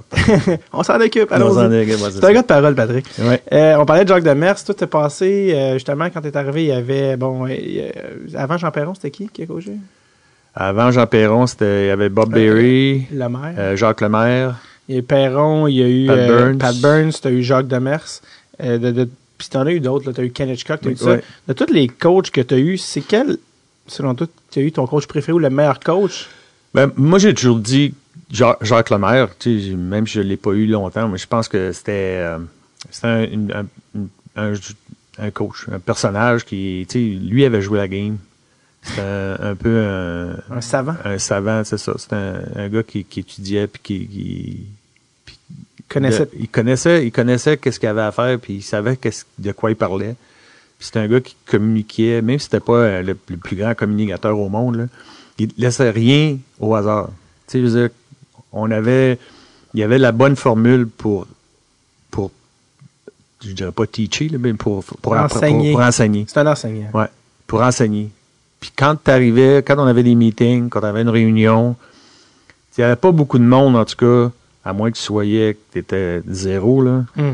Euh, Il y avait pas beaucoup de monde qui sortait de réunion puis disait, OK, qu'est-ce, je je comprends pas. T'sais, tout le monde savait exactement. Leur euh, rôle. puis il, il expliquait, tu sais, puis là, t'as- pendant la réunion, si tu avais une question, il disait, tu sais, ouais, mais qu'est-ce qui va arriver si on fait ça? Ouais, c'est- s'il arrive ça, c'est ça qu'on fait, c'est ça qu'on va faire, c'est ça qu'on va faire, c'est ça qu'on va faire, blablabla. Fait que, tu sais, il y avait, il y avait, il laissait rien au hasard. Puis je pense qu'il y a une raison pour qu'est-ce qu'on qu'on performait bien sur la patinoire. Tu sais, tout le monde parlait de la trappe, là. mais euh, la, la fameuse trappe, il fallait que tout, tout soit coordonné à- Pour pour que ça, que ça fonctionne. Ouais. Je pense que c'est la raison pour laquelle on a connu du succès dans ces années-là. C'est parce que tout le monde arrivait sur la patinoire, puis tout, ça, tout le monde savait ce qu'il y avait à faire. Ouais. On le faisait. Ça que, tu n'avais pas d'hésitation, tu avais moins d'hésitation en tout cas. T'es pas le premier qui dit ça. Euh, Beaucoup ont dit que Jacques Lemaire était leur préféré. Euh, puis dans, dans la biographie à, à- Serge Savard, il parle que pour un coach, puis là, c'est drôle parce que plus tard t'as coaché, là, mais il dit tous les coachs finissent un jour ou l'autre par perdre leur chambre. Il dit Ouais, c'est arrivé ouais, à Burns, c'est Ouais, arrivé à. Jacques, c'est arrivé à, à Jean Perron. Il dit sauf un. Il dit Jacques Demers. c'est- Jacques Demers est parti de son propre. Ouais, là, c'est il ça, est parti. Là, tu vas me dire s'il était resté plus longtemps. Mais il y avait un style très différent euh, quand même de. Justement, lui, c'est pour ça qu'il est parti. Il n'aimait pas la portion à être le coach, puis la portion au public. Lui, il dit Moi, je suis un prof, je suis un enseignant, je veux ça que j'aime. Mais c'est drôle que, que ça revienne. Y, y a-tu un coach que tu dis c'est le meilleur coach que j'ai, par exemple, le plus haï? Sais, parce que comme joueur, euh, c'est sûr. Ben, plus haï. Il y, a- il y a eu des, des. Bob Berry quand j'ai eu dans la Ligue américaine. Euh, pas dans la Ligue américaine. Euh, Euh, Bert Templeton dans la Ligue américaine, ma première année. c'est un tough. Euh, pas beaucoup de respect pour. pour je dirais que Bob Berry était correct. Mike Keenan, j'ai eu Mike Keenan à Saint-Louis. Iron Mike. Aaron Mike. Tout le monde te dit la même affaire. J'entendais euh, quelqu'un parler de lui cette semaine. Tu sais, je veux dire, c'était un maniaque d'entre les deux portes dans une chambre de hockey. Ouais. Mais en dehors de ça, c'était comme. Tu sais, il pouvait te mettre au banc pendant trois périodes, euh, te crier après pendant deux jours, puis t'arrivais le lendemain, puis ah, OK, euh, on va aller prendre une bière ou. Euh, attention, on, on va aller prendre un petit déjeuner. Tu sais, je veux dire, c'était. Pour me mais, tuer, mais, c'est ça, mais- mais aussitôt qu'il arrivait d'une chambre de hockey, c'était. C'était lui, c'était vraiment euh, essayer de mettre tout le monde contre lui, intentionnellement. intentionnellement. Vous allez tous maillir ensemble, puis vous allez être ensemble là-dedans. C'est ça. Euh, Brett Hall, avec qui tu joué à Dallas, lui, là, Mike Kinnan, ça marche pas. Non, mais, mais il a enlevé ça, son C à, Ouais. à Brett Ouais. Hall à Saint-Louis. tu sais, je veux dire, c'est. Puis, tu sais, tu te regardes son, son, son parcours, euh, partout où ce qui est allé, la première année, il a changé le, le joueur le plus populaire. Dans toutes les équipes où il Presque, presque toutes les équipes. Parce que lui, c'est ça, il voulait mettre. une équipe. les jeux- ouais. Il voulait mettre l'équipe sur ses, les aguets. S'il est capable d'échanger ce gars-là, il est capable d'échanger tout le monde. Eh, C'est bon. C'est comme, ça, en est presque prévisible. Là. non, c'est ça.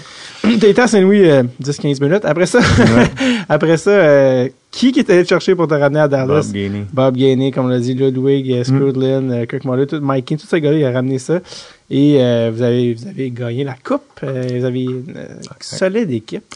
Mais c'était le fun parce que quand, quand moi je suis arrivé, on avait, euh, je pense que Bob commençait vraiment à, il avait essayé quelque chose, puis ça, ça a moins bien fonctionné. Puis là, ben, dans sa vision, là, pour, il voulait ramener euh, un peu de caractère. Bon vieux Puis gars. là, ben, c'est ça. La première année, je pense que je suis arrivé là-bas, on n'a pas fait les séries éliminatoires. Mais euh, à chaque année, il ajoutait des morceaux. Johnny euh, Wendyke, c'était ouais, un morceau. ouais. Puis là, ben, c'est ça. euh, Quand on est arrivé, euh, ma troisième année, 98, euh, 97-98, euh, là, ça a commencé à, à cliquer toute la, Mm. la- tout ensemble. Puis euh, Y a- là, ça- il a y- fait une coupe de, de, de- On avait connu une bonne saison 97-98, mais on avait perdu dans, la finale de conférence, je pense. Puis l'année d'après, ben, c'est. All the way! Ouais, ouais. Avec, euh, on rappelle un certain Mm. Ed Belfour, Ouais, euh, qui Ed un bon gardien de but. Mais Ouais. y a-tu quelque chose avec les gars du Canadien? Tu sais, Il y a comme une certaine confrérie. Y a-tu comme un genre de lien? Parce que c'est- ça arrive souvent, ça, que les gars vont se rechercher entre eux, puis ils se réengagent entre eux. Puis... Ben, je, pense- je, je- pense que c'est important de. Tu sais, on, on voit beaucoup plus de jeunesse.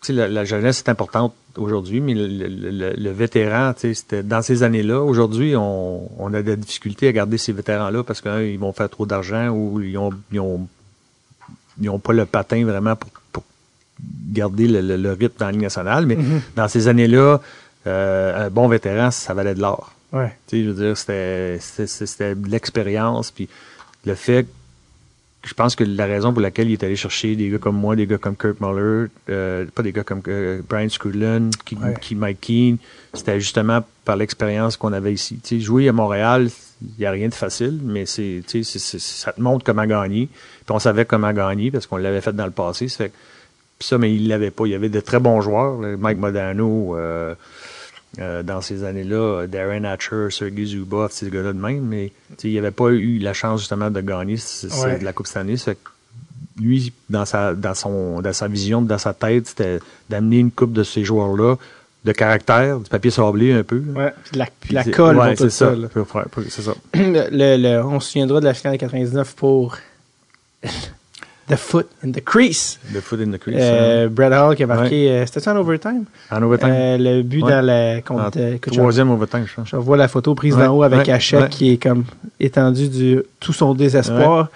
Et le- à l'époque, la règle, c'était que c'était une règle un peu bidon, là, mais Ouais. c'était que si t'avais le pied, c'était pas un but. Mais là, lui, il marque. Là, c'est fini. Les gants partent dans les airs, tout le monde. Mm. Est-ce que dans le feu de l'action, tout, vous saviez que c'était. Non, il y a personne, il y a, il y a vraiment personne qui, qui, qui a, qui a pensé à ça ou qui a réalisé qu'est-ce qui venait de se passer. Ouais. Tu sais, euh, on était, je pense, je pense que la deuxième ou la troisième supplémentaire. Euh, tout le monde était fatigué. six, Six. ouais. Je pense que c'est game 6. Ouais. Tout le monde est fatigué. Puis T'es déshydraté, blablabla. T'as t'as hâte que ça finisse. Puis nous autres, c'était la chance. Surtout, on avait surtout hâte parce qu'on pouvait gagner. Si, si Buffalo gagne, on, on avait une game 7. Ouais. Euh, puis là, le but. Puis lui, Brett, pendant en première période, s'était fait mal un genou. Euh, alors, il avait raté, euh, il avait presque, presque pas joué euh, de- de- de- les deux dernières périodes. OK. Puis à un certain moment donné, je pense, je me rappelle pas c'est qui, je pense c'est Benoit Hogg ou Mike Keane euh, a brisé un- une lame de son, pat- de son patin. Fait que là, il- pour, pour garder la rotation, euh, il a demandé à Brett s'il était correct, puis il a embarqué, puis il a scoré. fait que, tu sais, mais tout le monde a sauvé sa patinoire. Euh, pas eu entendu parler. Buffalo sont sortis. euh, les célébrations ont commencé. euh, on a reçu la Coupe Stanley. On a pris les photos. Euh, ça a pris des photos avec les, les- les enfants, les parents, sur la glace pendant, tu sais, je veux dire, on était sur la glace pendant au moins 45 minutes. Mm.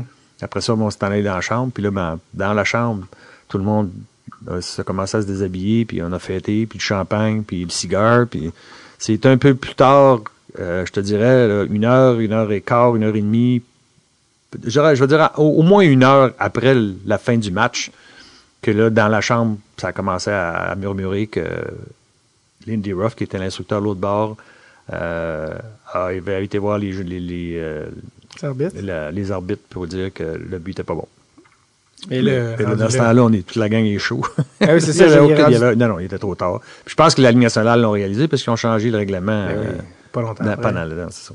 Ah, wow. Tu sais, je veux dire, on, on, on pouvait comprendre que c'était quoi le, le but du règlement. là. C'était pas de faire de l'obstruction au gardien de. Ouais, c'est ça. on- C'était pas exactement dans l'essence. Non, c'est ça. Non. Brett Hall qui est apparemment tout un, tout un personnage, Brett Hall. Oui. Tout un, on pourrait Ouais. qualifier Brett de bon vivant.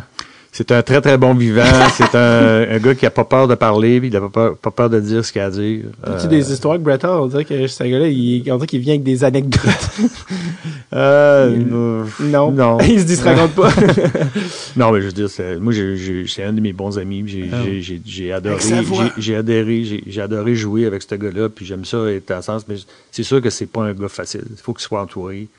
Euh, puis, je pense que c'est un peu la raison pour laquelle il a connu du succès. euh, ben, il avait connu du succès avant, là, mais il avait jamais gagné la Coupe Stanley. Euh, je pense qu'à Dallas, c'était une, de nos forces. On Mm. avait, on avait le leadership était extrêmement solide. Fait que lui, il était il y avait toujours quelqu'un qui était alentour de lui pour lui dire là, arrête là, c'était pas obligé de ça te donne rien de faire ça, lui il est correct, parce que c'est un gars qui aime qui aime chialer après tout. ouais. Tu sais, il veut dire, lui, ne fait pas comprendre qu'un gars n'était pas capable de lancer sur réception ou frapper le coin quand le but est ouvert.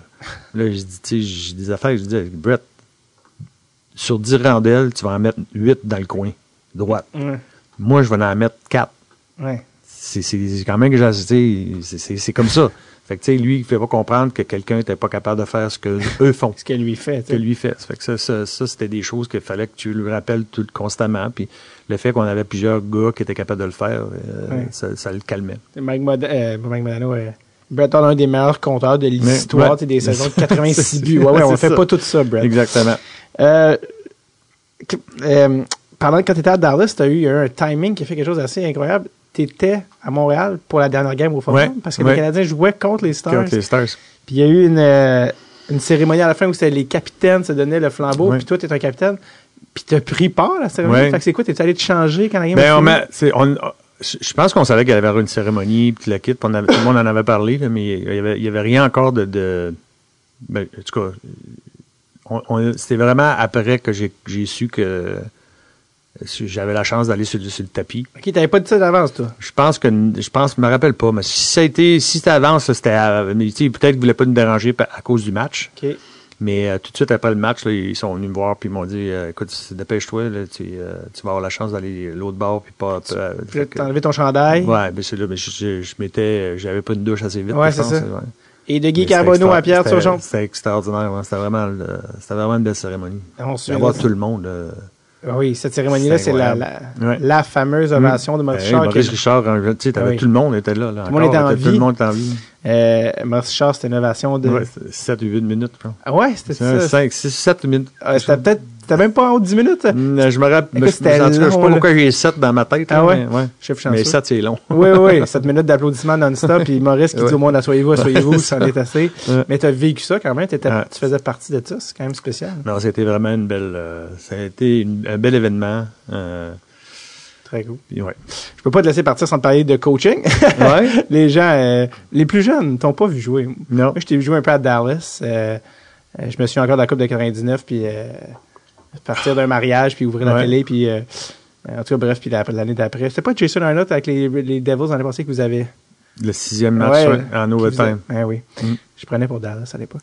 Euh, ben oui, t'as as commencé à coacher après ta retraite une couple d'années. T'as commencé comme assistant avec Ouais. Terrien un peu. Ouais, quand je suis arrivé ici, eh bien, après ma retraite, euh, j'espérais, j'espérais que Bob me garde à Dallas euh, avec l'organisation euh, pour travailler un peu dans, les bureaux là-bas. Je pense qu'il avait déjà parlé avec, euh, c'était Régent Hall qui était ici, euh, mais Régent voulait que je revienne ici à travailler avec lui dans les bureaux, comme euh, je dirais pas assistant GM dans ce temps-là, là, mais comme consultant puis pour essayer d'aider. Puis c'est ce que j'ai fait. C'est qu'on a re- moi, ma- mon épouse, on a redéménagé ici à Montréal. Euh, bon, pas redéménagé parce que j'avais gardé ma maison, là, mais on est revenu ici à Montréal. Puis là, j'ai commencé dans un bureau. Ça fait que euh, à, essayer d'apprendre c'était quoi à travailler dans, dans, dans, Le dans le hockey, management. le management un petit peu. Puis au mois de mon Dieu, novembre, euh, on a décidé de mettre l'instructeur à la porte. Euh, ben, Régent avait, décidé de mettre euh, Alain Vigneault. Alain Vigneault. Puis euh, il était venu me voir pour me demander. euh, puis j'avais dit, écoute, si tu trouves quelqu'un avec, avec qui je m'entends bien, je, je vais aller derrière le banc avec. Mhm. Puis c'est là que Michel Terrien est arrivé.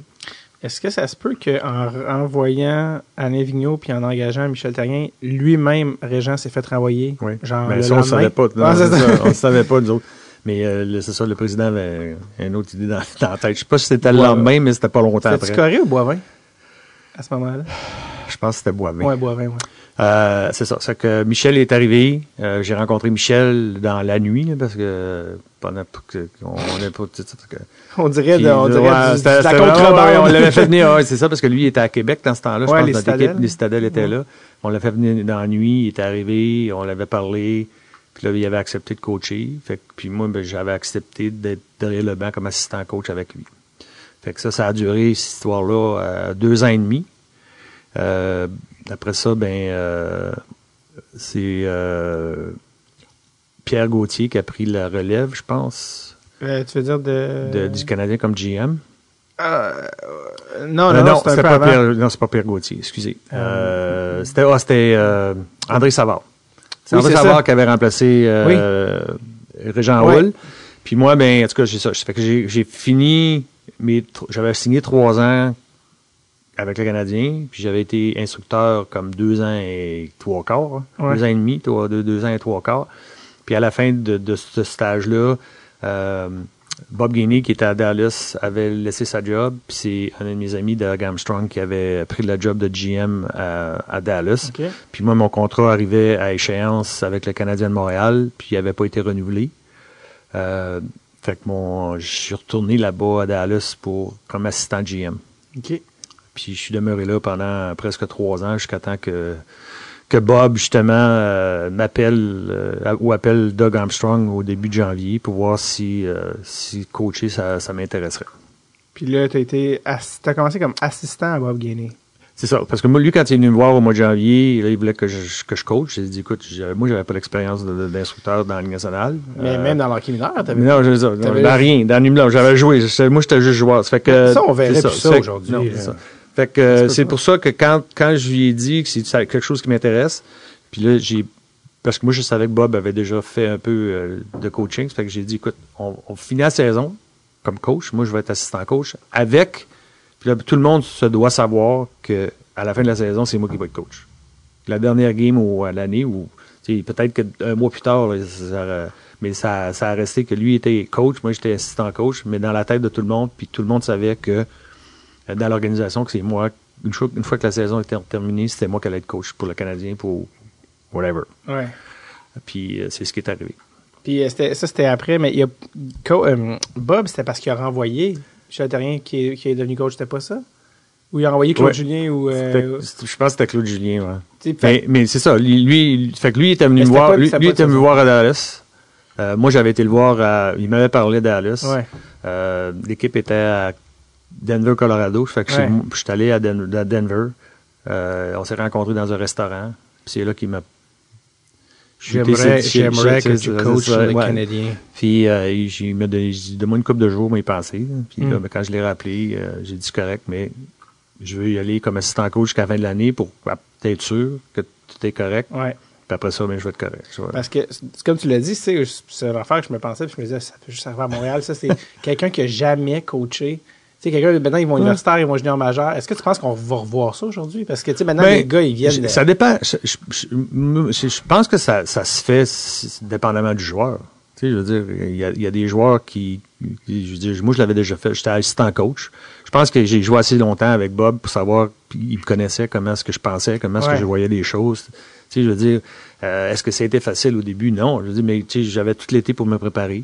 Puis même pendant toute la préparation que j'ai fait pour les pratiques, les, les, toute, toute la, la- la saison au complet, tu arrives ton premier match, euh, tu sais jamais comment est-ce que tu vas réagir de- derrière le Ouais. banc. Tu sais, je veux dire, tu sais, il y a des situations, puis tout le monde dit, ouais, mais tu n'avais pas d'expérience. L'expérience, ça se gagne. J'ai déjà joué au hockey. Je savais Ouais, comment ouais. faire des changements, je savais que c'est, mais c'est sûr et certain que euh, le, le- le feeling d'un match, euh, comment est-ce qu'un joueur se maintient, est-ce que je, le- je le change tout de suite? On- Ouais. on, on- on en parle à Claude Julien, on, on regarde le Canadien, puis on dit tous la même chose. Cette année, Claude Julien, ou l'année passée, vers laquelle, il a vraiment changé son style.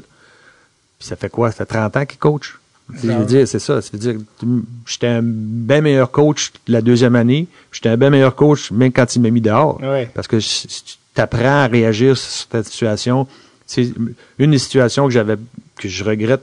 Je, je pense que j'avais euh, Craig Rivet, je l'avais mis dans les estrades un, un- un- un ou deux matchs. Euh, c'était un vétéran, c'était un gars. c'est- je, je regrette. C'est pas de l'avoir mis dans les estrades parce que je pense qu'il il- méritait. C'est de la façon dont, il- dont ça a été fait. Mhm. Je- J'aurais dû le faire d'une façon différente. Fait que tu apprends tout le temps, tu apprends chaque jour, tu apprends à connaître tes joueurs. Aujourd'hui, c'est tellement difficile parce que tu as tellement de nouveaux joueurs à chaque année. C'est- dans, mon, dans mes années, on pouvait avoir euh, un, un groupe de 12 à 15 joueurs. L'année d'après, ça va revenir. Tu vas, tu vas changer 2, 3, 4 joueurs. Aujourd'hui, euh, tu peux en changer 10, 12 dans, dans fait que C'est difficile de, de- de garder le contact avec tout le monde, de savoir comment est-ce que ces gars-là vont réagir à des différentes. Puis le, le- le- le hockey a changé. Mais, C'est quoi, c'est quoi que que t'as appris le plus à la dure, tu trouves? euh, mais moi, euh, tu là, je parle beaucoup, là, mais je suis pas une personne qui, qui est ouverte. Je suis pas un livre ouvert. Moi, je suis pas un gars qui va de l'avant pour parler. tu. Puis c'est la raison pour laquelle moi j'ai toujours cru que un, un gars fort va toujours s'entourer de gars forts. je connaissais mes forces, mais je connaissais aussi mes faiblesses. Mhm. Ma faiblesse, c'était justement le, contact proche avec les joueurs. Puis c'est la raison pour laquelle un gars comme Kirk Muller, avec moi, c'était important. Parce Ouais. que Kirk, je l'ai dit, il, va- il peut rentrer d'un autobus euh, à, à D'inconnu. à- à puis une heure plus tard, il connaît tout le monde. Ouais. Puis ça, c'est important. Ça, c'était difficile. Aujourd'hui, les La joueurs veulent. communication. C'est ça, c'est ça. Aujourd'hui, les joueurs veulent savoir tout ce qui se passe à la patinoire, tout ce qui s'est pas passé sur la patinoire. Puis moi, dans mon temps, c'était pas de même. Ça, Ouais. Je n'ai pas été élevé de même, puis j'ai pas été euh, passé ma carrière à faire ça. Tu sais, J'essayais de régler tes problèmes toi-même. Ouais. Je comprends qu'il y a des certaines choses qu'il faut que tu sois capable de te dire, puis de, de, de donner l'information. Mais il y a des informations qui c'est Ouais. pas- c'est c'est pas de l'affaire du joueur. Ouais, ouais. pourquoi j'ai fait ça, pourquoi j'ai pris cette décision là. Je peux y expliquer, mais j'ai pas obligé de, de, de, de, la- décortiquer. Ouais. Puis, tu sais, je veux dire, moi, c'est un peu ça que j'avais de la misère. Le, le joueur venait me voir entre la après le match ou comment ça fait que j'ai pas joué sur le power play hier? Là, je dis, quel power play, tu sais? Le, ben, en, celui-là, en deuxième, là, le, le deuxième power play, j'ai pas joué. Mais si tu veux, je te dis, c'est parce que soit que je t'ai oublié ou je voulais pas que je joue sur le power play. Il y, a- il y avait pas d'autre explication, tu sais, j'en ai pas d'autres. Ça, ça, ça j'ai appris à dealer avec ça. Ça, au début, j'avais de la difficulté. Les gars dans votre époque, ils demandaient pas ça au coach. Tu disais, quelle place tu veux que je joue? Oui, parfait, merci. Aujourd'hui, c'est- moi, je veux jouer à l'aile gauche. Ouais, mais j'en l'aile gauche, j'en ai quatre. Ouais, mais je veux, je, t'en un autre. Parce que c'est pour eux autres, tu sais, Ouais, c'est- comme ça. Fait que euh, ça, ça a été, c'était, euh, je dirais pas difficile, mais c'était, c'était quelque chose qu'il a fallu que je m'ajuste. Puis, Tu sais- comme joueur, ben, c'est plein de choses qui me viennent en tête, mais d'une part, il y a un, un joueur que tu as qui est venu au podcast, puis qui avait, qui, on avait, qui avait parlé directement de ça, puis c'est un très bon. T'es en bon contact avec lui, là, ça, tu, Non, non. tu te demandes qu'est-ce que je dois dire, hein? non, non. Non, non, mais tu sais, Steve Bégin qui est venu Mhm. euh, au podcast, puis Steve il disait, tu sais, moi, je- j'avais de la misère parce que j'allais voir euh, Guy, puis je lui demandais qu'est-ce que je peux faire, puis tu sais, il, il était comme, ben, c'est pas, pas- mal ça, là, c'est juste que t'es pas d'implant, tu sais. Non, non, ça. Fait qu'il était comme, ah, c'est tough, puis tu sais, c'est un gars tellement jaseux, Ah oui, c'est Steve, ça, ben oui. tu sais. Puis il était, essayait de, de trucs. En même temps, Guillaume Latendresse est venu au podcast, puis Guillaume, il était content. Il a dit, moi, je il dit, les gens, on, on dit ce qu'ils veulent, mais il dit, moi, je l'ai bien aimé, Carbo. Puis quand j'ai un enfant, puis que j'ai été cogner à sa porte pour lui dire, un Québécois qui a un enfant à Montréal, il m'a expliqué, puis il m'a, fait qu'il avait bien aimé ça, ça. Mais t'as appris au fil de ces ouais, affaires-là. Euh, t'as été chercher un respect comme joueur, dans ta carrière de joueur. Comme coach, est-ce que tu été capable d'aller chercher le respect comme coach? Je, je- je pense que j'ai pas été là assez longtemps. C'est sûr, comme je, je pense que tu, parles à certaines personnes, tu sais, des gars comme Guillaume, puis je suis certain Ouais. qu'il y en a d'autres là, euh, avec lesquels euh, ça a été plus facile, il y avait une meilleure relation. Euh, où que, tu sais, je pense que tous les coachs, c'est la même affaire. Je veux dire, t'essaies moi, moi j'ai beaucoup plus de respect pour les instructeurs aujourd'hui que j'en avais peut-être quand je jouais. Ouais. Parce que c'est toujours, c'est toujours le faux. Si tu connais ta meilleure saison de l'année, c'est parce que j'étais écœurant, je me suis bien entraîné, puis j'ai été chanté, j'ai travaillé fort. Puis ça, ça. Mais si tu connais pas une belle saison, ben c'est le coach. Quand Ben, il, coach- me- il me comprend pas, il ne fait pas jouer avec les bons joueurs, il fait pas jouer à la bonne place. tu sais, C'est, c'est, fait que c'est, c'est- ça, ça, tu comprends ça. Je pense que tous les gars qui ont de l'expérience aujourd'hui dans, dans le coaching, que ce soit n'importe quel sport, Mm. ils comprennent ça. Ça fait partie de la, la- la situation. Puis surtout avec les salaires aujourd'hui. Tu sais, je veux dire, euh, moi, dans mes années, le casse-tête, tu sais, une équipe, moi, j'ai toujours dit, c'est un casse-tête. Puis dans ces années-là, les morceaux étaient beaucoup plus faciles à changer, là, parce qu'ils étaient tous ronds, ou bien, tu sais, c'est ça. Aujourd'hui, là, t'en as toutes les sortes des, des morceaux. Ouais. Là. Fait que quand tu manques un morceau, là, il est dur à remplacer. Puis ils viennent tous d'endroits différents. D'autres différents, c'est ça. Puis tout le monde veut, veut tu sais, tout le monde tire la couverte de leur bord. Nous autres, Ouais. on tu sais, veut, veut pas, l'argent un- une signification puis un, un rôle à jouer Mhm. là-dedans. euh, tu. Ben, t'as dit, je pense, ta dernière année, ouais, l'année que tu t'es fait renvoyer, t'as dit que t'avais, à la conférence de presse, t'avais 11 agents libres sans, euh, sans restriction cette année-là?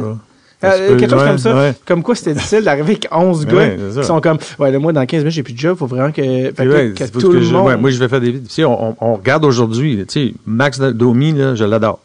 J'en veux quatre de même dans mon équipe. Mais c'est quoi la différence entre Max Domi l'an passé et Max Domi cette année? Moi, je pense que c'est ça, c'est son contrat. Parce que lui, là, il- avec la saison que l'année passée, s'il fait la même saison, là, il, il collecte. Puis là, il n'y a, il y a pas le, tu sais, ça a mal commencé. Puis là, ben, il, tu sais, là, il joue pas avec le bon joueur. Il est pas ci, il est pas ça, il est pas content. Comment ça fait que je suis pas sur le power play à la première, tu sais, à la première. Fait c'est toutes ces petites situations-là. Ça, fait que ça, c'est c'est un peu normal. Fait que Ouais. on, tu ne demanderas pas aujourd'hui, mais demande à, à Max Domi dans 10 ans, quand il va avoir terminé sa carrière, qu'est-ce qu'il pense de Claude Julien? Ouais, ça. Il, il va peut-être avoir une, une- une opinion différente. Mais, mais ça, c'est normal. Puis je pense que quand tu coaches, tu comprends ça. puis tu, vis avec. Mais toi-même, tu avais dit que tu étais, quand même un peu, dans ta personnalité, tu étais assez coq aussi. Tu avais dit, J'avais confiance en moi. personnalité, tout ça. Dans ta, puis il y avait beaucoup de caractère dans cette chambre-là. Oui, il y avait du coup de caractère, mais tu sais, je veux dire, dans mon année, moi, j'aurais pu, tu, l'as dit tantôt, j'avais fait 141 points, 182 points Ouais. mes deux dernières juniors. Ouais. J'avais fait 90 points et plus mes deux, derniers- mes deux années dans la Ligue américaine. Tu sais, j'aurais pu arriver ici et dire, là, jouer défensif, vraiment, t'es tu sérieux, là, Ouais. changez-moi. Mais c'était pas ça de même. Dans cette année-là, c'était pas comme ça. C'était-tu Euh, un choix, ton, ta transition? Comment c'était? ben, c'était pas un choix, c'était, c'était, c'était une opportunité pour moi de jouer plus. Ouais. C'était avec une conversation avec Jacques, puis Jacques Lemaire, puis fait, sa vision de, de, de, de- d'une équipe, qu'il voulait avoir un joueur qui jouait bien défensif, qui jouait contre les meilleurs trios de l'autre côté. Fait que pour moi, ça me donnait, au lieu de jouer 5 minutes par match, j'en jouais 20. Hmm. Euh, c'était même pas, un- c'était un no-brainer, là. C'était comme, OK, c'est où est-ce que je signe? Ouais, c'est ça. Tu sais, puis j'ai jamais pensé que ça allait affecter mon offensive. T'as jamais été amer de ça? Ben non. Non, Ben, j'avais je- du succès. Ouais, On c'est ça. gagnait. T'en as fait ton pain puis ton beurre. Exactement. tu sais. Puis pour revenir au coaching, c'était un timing spécial parce que tu sais, c'était le centenaire. puis Il y, avait, Ouais. il y avait beaucoup de, de- De distraction. Ouais, il y avait beaucoup de brouhaha autour de cette affaire-là. Mm. Est-ce que tu sentais une genre de parce qu'il y a eu c'est comme un genre de dualité magie slash pression parce que la saison 2008 on avait fini premier, t'as gagné Jack euh, non t'es arrivé deuxième, Non, au Jack, deuxième au Jack Adams. deuxième au Jack Adams. Centenaire, beding, bedang. Là, tout le monde est bien heureux, évidemment. Euh, mais là, la saison d'après commence, puis c'était comme deux saisons, le centenaire. Ben, on avait, on avait quand même eu un, un- un bon début parce que Oui. euh, j'étais deuxième euh, derrière Claude Julien euh, au match des étoiles. Oui, aussi. Fait que, L'année- l'année à- 2000, fait d'après, que C'est c'est vraiment une des, des circonstances. Euh, on a eu plusieurs blessés euh, au début du mois de décembre. Ouais. euh, qui nous a fait extrêmement mal. Puis on avait la difficulté à gagner certains matchs. Euh, J'avais, euh, euh, mon Dieu, j'ai j'ai tellement pas de mémoire pour Ouais, ces vas-y, noms-là, je vais mais t'aider. Le joueur de centre, euh, l'Européen qui était avec nous, euh, grand, un grand bonhomme. euh, Pas, euh, euh, tu sais, dans ces années. euh, ben, non, parce que le premier sens, c'était Koivu, euh, Ouais. pas, pas Plekanec. non, c'était pas Plaganek, c'était pas Koivu. C'était euh, un grand, grand joueur de centre. euh, Européen, Colin. Ouais. Anyway, c'est Ah. je euh, c'est ça. Puis ce, ce, ce gars-là nous avait manqué énormément. On avait un, un bon avantage numérique, on avait encore un bon désavantage numérique, mais on a eu des certaines difficultés pendant pendant les fêtes. Mais après, quand c'est recommencé, les joueurs, ces joueurs-là recommençaient à, à revenir. Puis Ouais. Là, je chantais, euh, tu sais, je chan- chantais un changement. Malheureusement, le groupe de- d'en haut a décidé de, de, de faire Ouais. un changement. Ils voulaient faire les éliminatoires, puis ils m'ont Ouais. pas donné la chance. Mais moi, je l'ai toujours dit, tu sais, je veux dire, Vous étiez en c'était vraiment la première, première, ch- tu sais, le- j'ai- j'avais ça, ben, quoi, deux ans et demi que j'étais, j'étais avec le Canadien, Ouais. coaché. C'était vraiment la première fois vraiment qu'on on- on tombait si bas. Puis moi, je l'ai dit, tu sais, Mané, il faut que tu t'apprennes à, à perdre avant d'apprendre à gagner. Ouais. Tu sais, je veux dire, dans les huit matchs, les, les six matchs ou les huit matchs que le Canadien a perdu, tu t'apprends qui t'a sur la main. Mhm. Tu sais, Qu'est-ce que- que gars- t'as appris? Tu qu'est-ce que t'as? Ben, tu sais, quand tu t'en vas dans les séries éliminatoires, puis tu t'en vas dans une saison où c'est la guerre. Oui. Avec qui tu vas à la guerre? T'as des joueurs là, qui n'aiment pas ça aller à la guerre. Ça fait Ils mal. sont pas prêts, ça fait trop mal. Ouais. Fait que ceux-là, tu essaies de, de, pas t'en débarrasser, parce que tu peux pas t'en débarrasser comme tu veux, mais tu tu, tu, tu, soit tu es, traites d'une façon différente, tu essaies de les apprendre, ou tu demandes, tu OK, va m'en chercher un qui va à la guerre. Ouais. Puis Puis- finalement, ils ont- le Mécanadien faisait les séries cette année-là quand même. Oh, oui. Ils ont fait des séries ça, après aussi. ben, ils- ils- quand, quand on m'a mis dehors, je pense qu'on avait 10, 10 des Ben oui. 14 matchs qui- suivants qui, qui étaient À au centre- Montréal. au- au- au centre. Ça, c'est rare quand même d'être envoyé à 16 games de la fin. C'est très spécial comme timing. Euh, quand t'as été, euh, quand été renvoyé, t'as t'as dit une phrase, euh, tu sais, je m'en vais pas. T'as dit, On va savoir la vérité. la vérité Ouais. finit toujours par sortir. Ben, j'ai ben pas sorti. Elle est toujours pas Elle est sortie? toujours pas sorti, puis je l'ai, il me l'a toujours pas dit. ben moi, c'est ce que, tu sais, puis je, n'ai pas parlé avec Bob, là, mais c'est, c'est un peu ce qu'il puis il le sait. là. Euh, Moi, j'avais, j'ai joué avec Bob. Tu sais, j'ai, été assez longtemps avec lui. Euh, je pensais mériter avoir au moins une, partie de la vérité. C'était quoi? Pourquoi? Ça n'a jamais été, ça a jamais été dit. puis, euh, mais, ans plus- mais maintenant, il est enterré. puis ça fait que c'est plus quelque chose qui me. Ouais. Mais ça fait 10 ans, peut-être dans 10 ans. Mais Ça peut-être un jour. Euh, il faut que je te demande, euh, faut que je te demande, euh, parce que c'est comme, il y a des personnages dans la vie que des fois qu'on dit merci la vie. Oui. Alex Kovalev. Oui. Parle-moi d'Alex Kovalev. Moi, j'ai pas, j'ai pas eu de problème avec Alex. Contrairement à ce que tout le monde pense. ouais, comparativement à tout ce que le monde pense. Ça, quand on était sur la route, moi, j'étais un gars qui, qui adore jouer au, au- au golf. Mhm. Euh, quand j'étais à Dallas, euh, on faisait, on- pendant que je, quand je jouais, euh, on avait Brett Hull qui aimait ça, euh, Mike Modano aimait ça. Ça fait que quand, on, quand on partait sur la route, on chipait nos, nos, nos bâtons de golf. Puis l'instructeur, on avait une entente avec l'instructeur, donc on allait faire attention. Puis moi, quand j'étais arrivé ici, c'était la même affaire. Euh, tu sais, quand on s'en va à Arizona, euh, puis j'ai joué quelques occasions avec euh, Alex, qui aime ça aussi. Ouais. Que, non, j'avais une bonne entente. Est-ce que c'était un gars facile? Non. Parce que lui, c'était, il, était tellement, il a comme eu tellement de succès à jouer d'une certaine façon qu'il pouvait pas, en- il, il pouvait pas, pas je dirais pas comprendre, là, mais il pouvait pas Envisager. envisager de changer son style pour personne.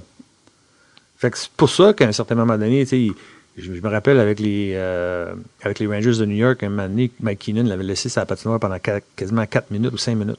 Parce qu'il faisait des qu'il longs. fait des chiffres longs. Fait qu'il essayait de revenir au banc. Il dit non, tu resteras là. Tu sais, je veux dire, fait c'était la même chose. Quand il est arrivé ici, euh, tu sais, t'essayes tout le temps, c'est comme ça, je reviens tout le temps à mon casse-tête. là, Tu regardes qu'est-ce que tu as dans ton casse-tête, là, puis là, tu dis, OK, faut, faut qu'on joue de cette façon-là pour avoir du succès. Parce que il me manque ce morceau-là, il me manque ce morceau-là, j'ai pas de morceau-là. tu sais. Fait que là, tu, tu décides pour le bien de- du groupe de jouer de cette façon-là. Fait qu'il faut que tout le monde embarque. Mhm. Il y en a qui, ont, en- qui sont enclins des fois à, à moins embarquer, mais dans l'ensemble, il était correct. Ouais. Mais je l'ai toujours dit, quand j'avais besoin d'un but, là, je le laissais pas sur le banc. Parce que je savais, que- je, savais, que- je savais que lui, quand ça y tentait, là, c'était incroyable ce qu'il était capable de faire sur le patinoire. Ouais. Tu sais, j'avais pas. ce- C'est surtout à cause d'un article en Russie là, qui avait. C'est à cause de ça beaucoup que les gens te demandaient. Parce qu'il avait dit apparemment dans un article en Russie quelque chose par rapport à toi, puis toi t'avais fait Ah ouais, wow, je ouais, sais pas trop là. Mais c'est parce qu'avec ça valait tellement de talent, je pense que c'est la tendresse qui comptait qu'en overtime, c'était comme Kobe, Kobe, je suis pas sûr pour qu'il change. tu t'en souviens sûrement, ça c'est vrai, puis il change pas, il change pas, mais la game a fini. Pourquoi? Parce qu'il prend la puck puis il va ça. compter. Non, fais- ça. fait que c'est- est-ce que c'est tough de coacher un gars de même dans le sens que tu veux le réprimander pour ce qui parce que c'est la fausse Ouais. d'arriver en retard parce qu'il était en avion à New York. Tu sais, tu sais, les affaires, il Surtout juste quand tu lui dis de, de- quand tu as dit de pas le faire ça. ben oui, c'est ça. Mais tu sais, il fait. Il fait Non, non, c'est ça. l'affaire qu'on a compris, c'est qu'il fait bien ce qu'il veut, ce gars-là. Mais est-ce que c'est difficile par rapport aux autres de dire, Ouais. Eh là, respectez ce que je dis, sinon il va y avoir des conséquences, mais Kobe, c'est comme, Non. Colin, C'est pour ça, c'est pour ça que c'est, c'est, euh, c'est, ça vient, de- c'est difficile à, à long terme, à gérer. Hein. à gérer, pas à long terme. Mhm. À court terme, toujours facile. Tu Ouais. Il y a quelque chose qui va se passer, blablabla. Mais à long terme, c'est extrêmement difficile parce que les joueurs n'oublient pas. Non. Rancunier. C'est ça, tu sais, là, un mois plus tard, tu fais quelque chose avec lui, il dit, ouais, mais pourquoi tu fais ça avec moi? là? Mhm. Lui, il- parce qu'il est meilleur que moi, ou c'est, toutes les choses. Euh, on l'a vu cette semaine à Tampa Bay avec Kucherov. Ah ouais, pas joué troisième période, pas joué de la troisième période, pas joué de, de- de la- du temps supplémentaire, Oh. 3 contre 3. Oh. Tu sais, Cooper l'a dit après. On voulait essayer de gagner, on avait besoin des points.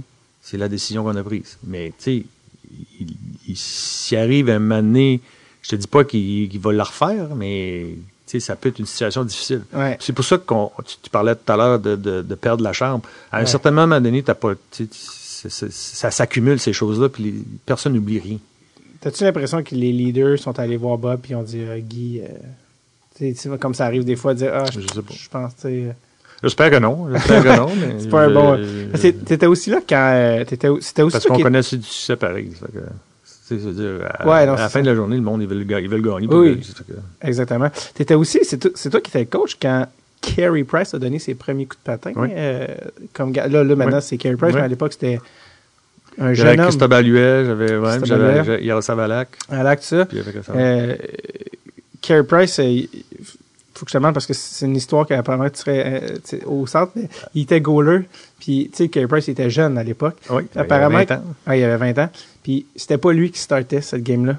Puis c'était c'était l'autre goaler, mais je pense que la veille, il a fait un peu de party. Puis tout est arrivé, puis t'avais dit, ah, non, finalement, tu commences. Puis là, il a, il a commencé cette game-là, évidemment, catastrophique. S'est fait scorer 4-5 goals d'une shot. Pour retirer Carey Price. Puis euh, les fans se souviennent de cette game-là parce que il était bon, il était jeune, là, il avait pas appris, mais je pense qu'il était allé dans le vestiaire puis il était pas. euh, mettons que le, le mot qui vient en tête c'est bébé. Euh, je pense qu'il avait un peu mal géré ça, puis je pense qu'il avait. euh, tu sais sûrement de quoi Hmm. je parle. Puis il aurait, euh, en tout cas bref, je pense qu'il avait enlevé son équipement. Puis là, les- je- genre, euh, Ouais, c'est, sais, c'était pas parce que j'étais juste carry, Ben mais non, tu sais, il y avait, c'est, un peu, arriver c'était un peu, c'est ça, exactement. Puis, ben, moi, ce que je voulais faire au début, tu sais, Carey Price avait connu une, une carrière, une bonne carrière junior. ouais, Euh, gagné dans les après ça, ils l'ont, ils ont, ils ont tassé Lac. à Lac pour faire de la place à Carey dans les séries éliminatoires. Ils ont gagné la Coupe Memorial. C'était le bon Dieu. C'était le bon Dieu. Puis moi, mon, moi, ce que je, je, je voyais, ma vision avec Carey Price, c'était de l'envoyer dans la Ligue américaine. Parce que j'avais encore, j'avais encore Yaroslav Alak, puis j'avais Christophe Baluet, qui, était, qui avait de l'expérience, qui était pas des mauvais, c'est ça. Ouais. Pas des mauvais goalers. hein. Non. Puis Carey, moi, ce que je voulais, c'est qu'il s'en aille dans la Ligue américaine. Un, pour abaisser son, son, son estime de soi. Puis deux, mais pour qu'il joue. Moi, je voulais qu'il joue, là, mettons, les 20 premiers matchs dans la Ligue américaine Ouais. pour qu'il s'acclimate à la Ligue. Tu sais, il l'avait fait, là, mais es-tu capable de répéter ce que tu as fait dans les séminatoires, puis de, de t'habituer à, à c'est quoi être un, un- un- un professionnel? Ouais. Puis après, s'il y a le succès, de le ramener. Malheureusement, la direction a pas, ça a pas. Ils voulaient que leur jeune poulain monte. C'est ça. Fait que tu essaies à travers certaines, euh, certaines, euh, certaines choses de, de, de, lui enseigner. lui en prendre. tu Mais ce que j'aime aussi de cette histoire-là, c'est aussi un testament sur le leadership de Koivu parce que de moi, ce que j'aurais entendu, c'est que Koivu aurait dit là, tu vas mettre ton équipement, tu vas venir t'asseoir au bout du banc parce que c'est à cause de toi qu'on perd 4-0. Ouais. Puis Carey Price, euh, écoute, je pense que j'ai jamais vu une casquette aussi profonde sur une tête, là, au bout du banc, cacher ses yeux, cacher, mais Non. regarde. T'as Non, mais c'est exactement. C'est, je veux dire, c'est, il faut, faut que tu connaisses des, des, euh, des difficultés à quelque part à un moment donné. Pour apprendre, évoluer. Pour évoluer, Puis sans aujourd'hui- ça, c'est ça. Puis aujourd'hui, c'est à un certain moment donné, tu vas le faire. À un moment donné, tu vas l'avoir. Comment tu vas réagir Mhm. après, c'est ça qu'on veut savoir. Tu sais, je veux dire, connaître des difficultés, là, c'est correct. Ouais, C'est, moi, je veux savoir comment tu réagis quand tu as ces difficultés-là. ouais. C'est, juste ça. tu Tu t'en- t'enlèves-tu, Ouais. tu vas t'écraser. Si tu t'écrases, euh, on va passer à d'autres choses. euh, tu recoacherais-tu? oui. N'importe où?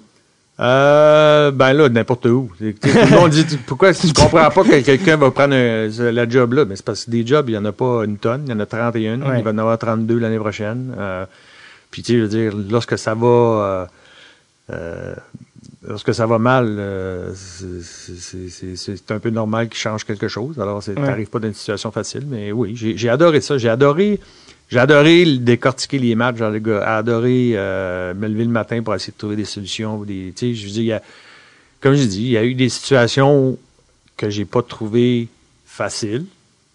Euh, mais j'étais meilleur à, la- à la fin de, de- de- quand on m'a mis dehors, j'étais un meilleur coach que, que ma première match. Puis euh, t'apprends, t'apprends tous les jours. Que, Puis, c'est- tu as eu un petit passage à Chicoutimi? oui, je suis allé finir la, la saison. Moi, j'étais un des, des propriétaires des, des Saguenay-Chicoutimi. Puis, euh, Lorsqu'on a décidé de, de laisser aller Richard Martel, euh, on a commencé à faire une liste de, de, de, de potentiel. Puis comme la saison, tu sais, des fois, tu, tu veux attendre peut-être de voir qu'est-ce qui va se passer. C'est que j'avais dit, oh, tiens, je vais finir la saison. Puis, euh, Mais rester en junior, c'est pas quelque chose qui t'intéresse. euh. c'est, un peu. Tu sais, je- je- si j'avais été dix ans plus jeune, c'est un peu l'erreur que je, que que que je, que je, je pense que j'ai faite. Tu sais, je veux dire, quand, euh, quand j'ai eu, quand on m'a mis à la porte, il me restait deux ans et demi à mon contrat. Ou t'es Euh, payé quand même. Je pouvais pas aller nulle part. Euh, on Même pas junior. Ben, je pouvais- j'aurais pu retourner junior, là, mais tu sais, je, je sais pas comment est-ce que ça aurait marché dans mon. Je pense que j'aurais été continué d'être payé, mais Ouais. tu sais, je veux dire, j'avais une maison euh, à Montréal, mon épouse était ici, elle était en business. euh, tu sais, je- c'était pas, euh, tu sais, ça aurait, pu- ça aurait fallu que je m'en aille en appartement tout seul pendant. Columbus. Ça, Ouais. dans la Ligue américaine. Euh, j'ai commencé à travailler dans, en télévision euh, pas mal tout, de suite après. Ça fait que, tu sais, déjà là, j'avais un bon salaire qui me permettait de, de, de, de vivre.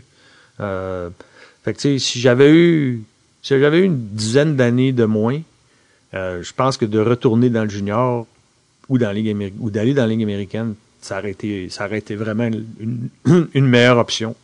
Puis je pense que ça m'aurait pas dérangé. Non. Je connaissais ce que Alain Vigneault été capable de faire, puis des gars comme Michel Terrien, puis ça, ça veut dire qu'il n'y avait pas de, De honte. il y avait pas de honte à retourner à Non. quelque part. C'est juste que le timing était pas bon, puis c'était dans ma vie, euh, c'était c'était pas la meilleure chose.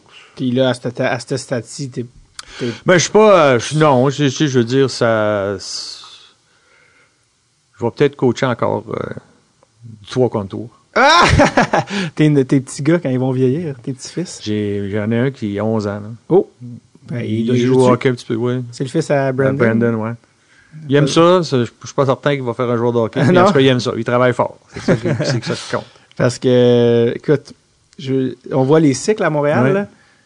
Michel Terrien s'est fait Claude renvoyer pour, euh, pour Claude Julien, qui s'est fait renvoyer pour euh, toi. Puis là, Ouais, plus tard, Michel s'est fait renvoyer pour Claude.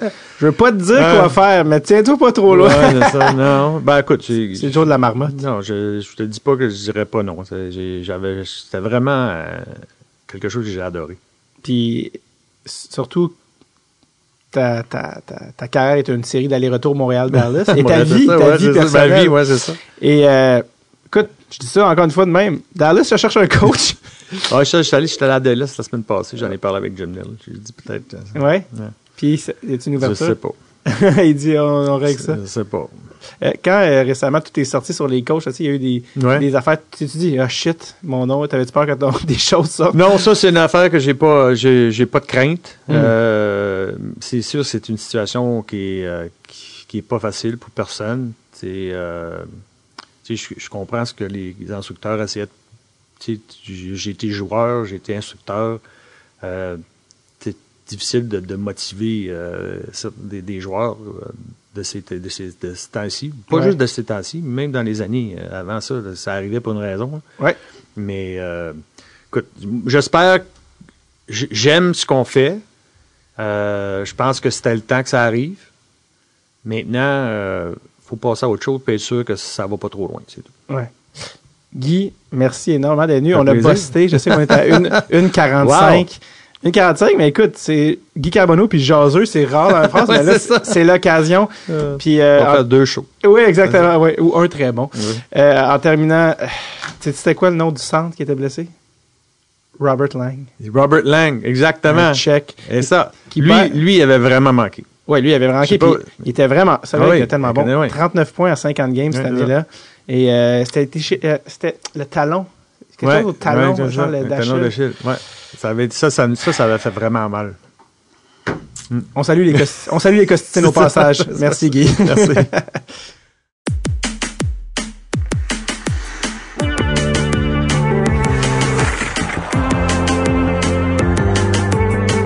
Merci tellement à Guy Carbonneau d'être passé au podcast, d'avoir été aussi généreux. Ça a été euh, agréable de A à Z. J'espère euh, le recroiser éventuellement. Très, très gentil euh, monsieur, un gentleman. Euh, merci à vous, sincèrement, d'être au rendez-vous toute l'année. Vous avez fait de la saison 4, une saison aussi nice qu'Appius Light. Et ça, c'est vraiment ah, grâce à vous. Je vous rappelle aussi, pas besoin de m'écrire. euh, on va faire l'épisode du repêchage. À chaque année, on me demande, hey, l'épisode du draft s'en vient-tu avec Charles Pellerin, le, le failé? Oui, ça s'en vient. Inquiétez-vous pas, c'est devenu une tradition. Même que plus encore, on a un événement spécial qu'on espère être en mesure de vous annoncer dans les prochaines semaines. Donc, restez à l'affût. Je vous rappelle, on peut se en personne le 17 avril. Venez faire un tour au terminal. Je teste des nouvelles jokes. Sinon, je vous dis, pour la dernière fois cette année, OK, bye bye. Bye bye. Ah.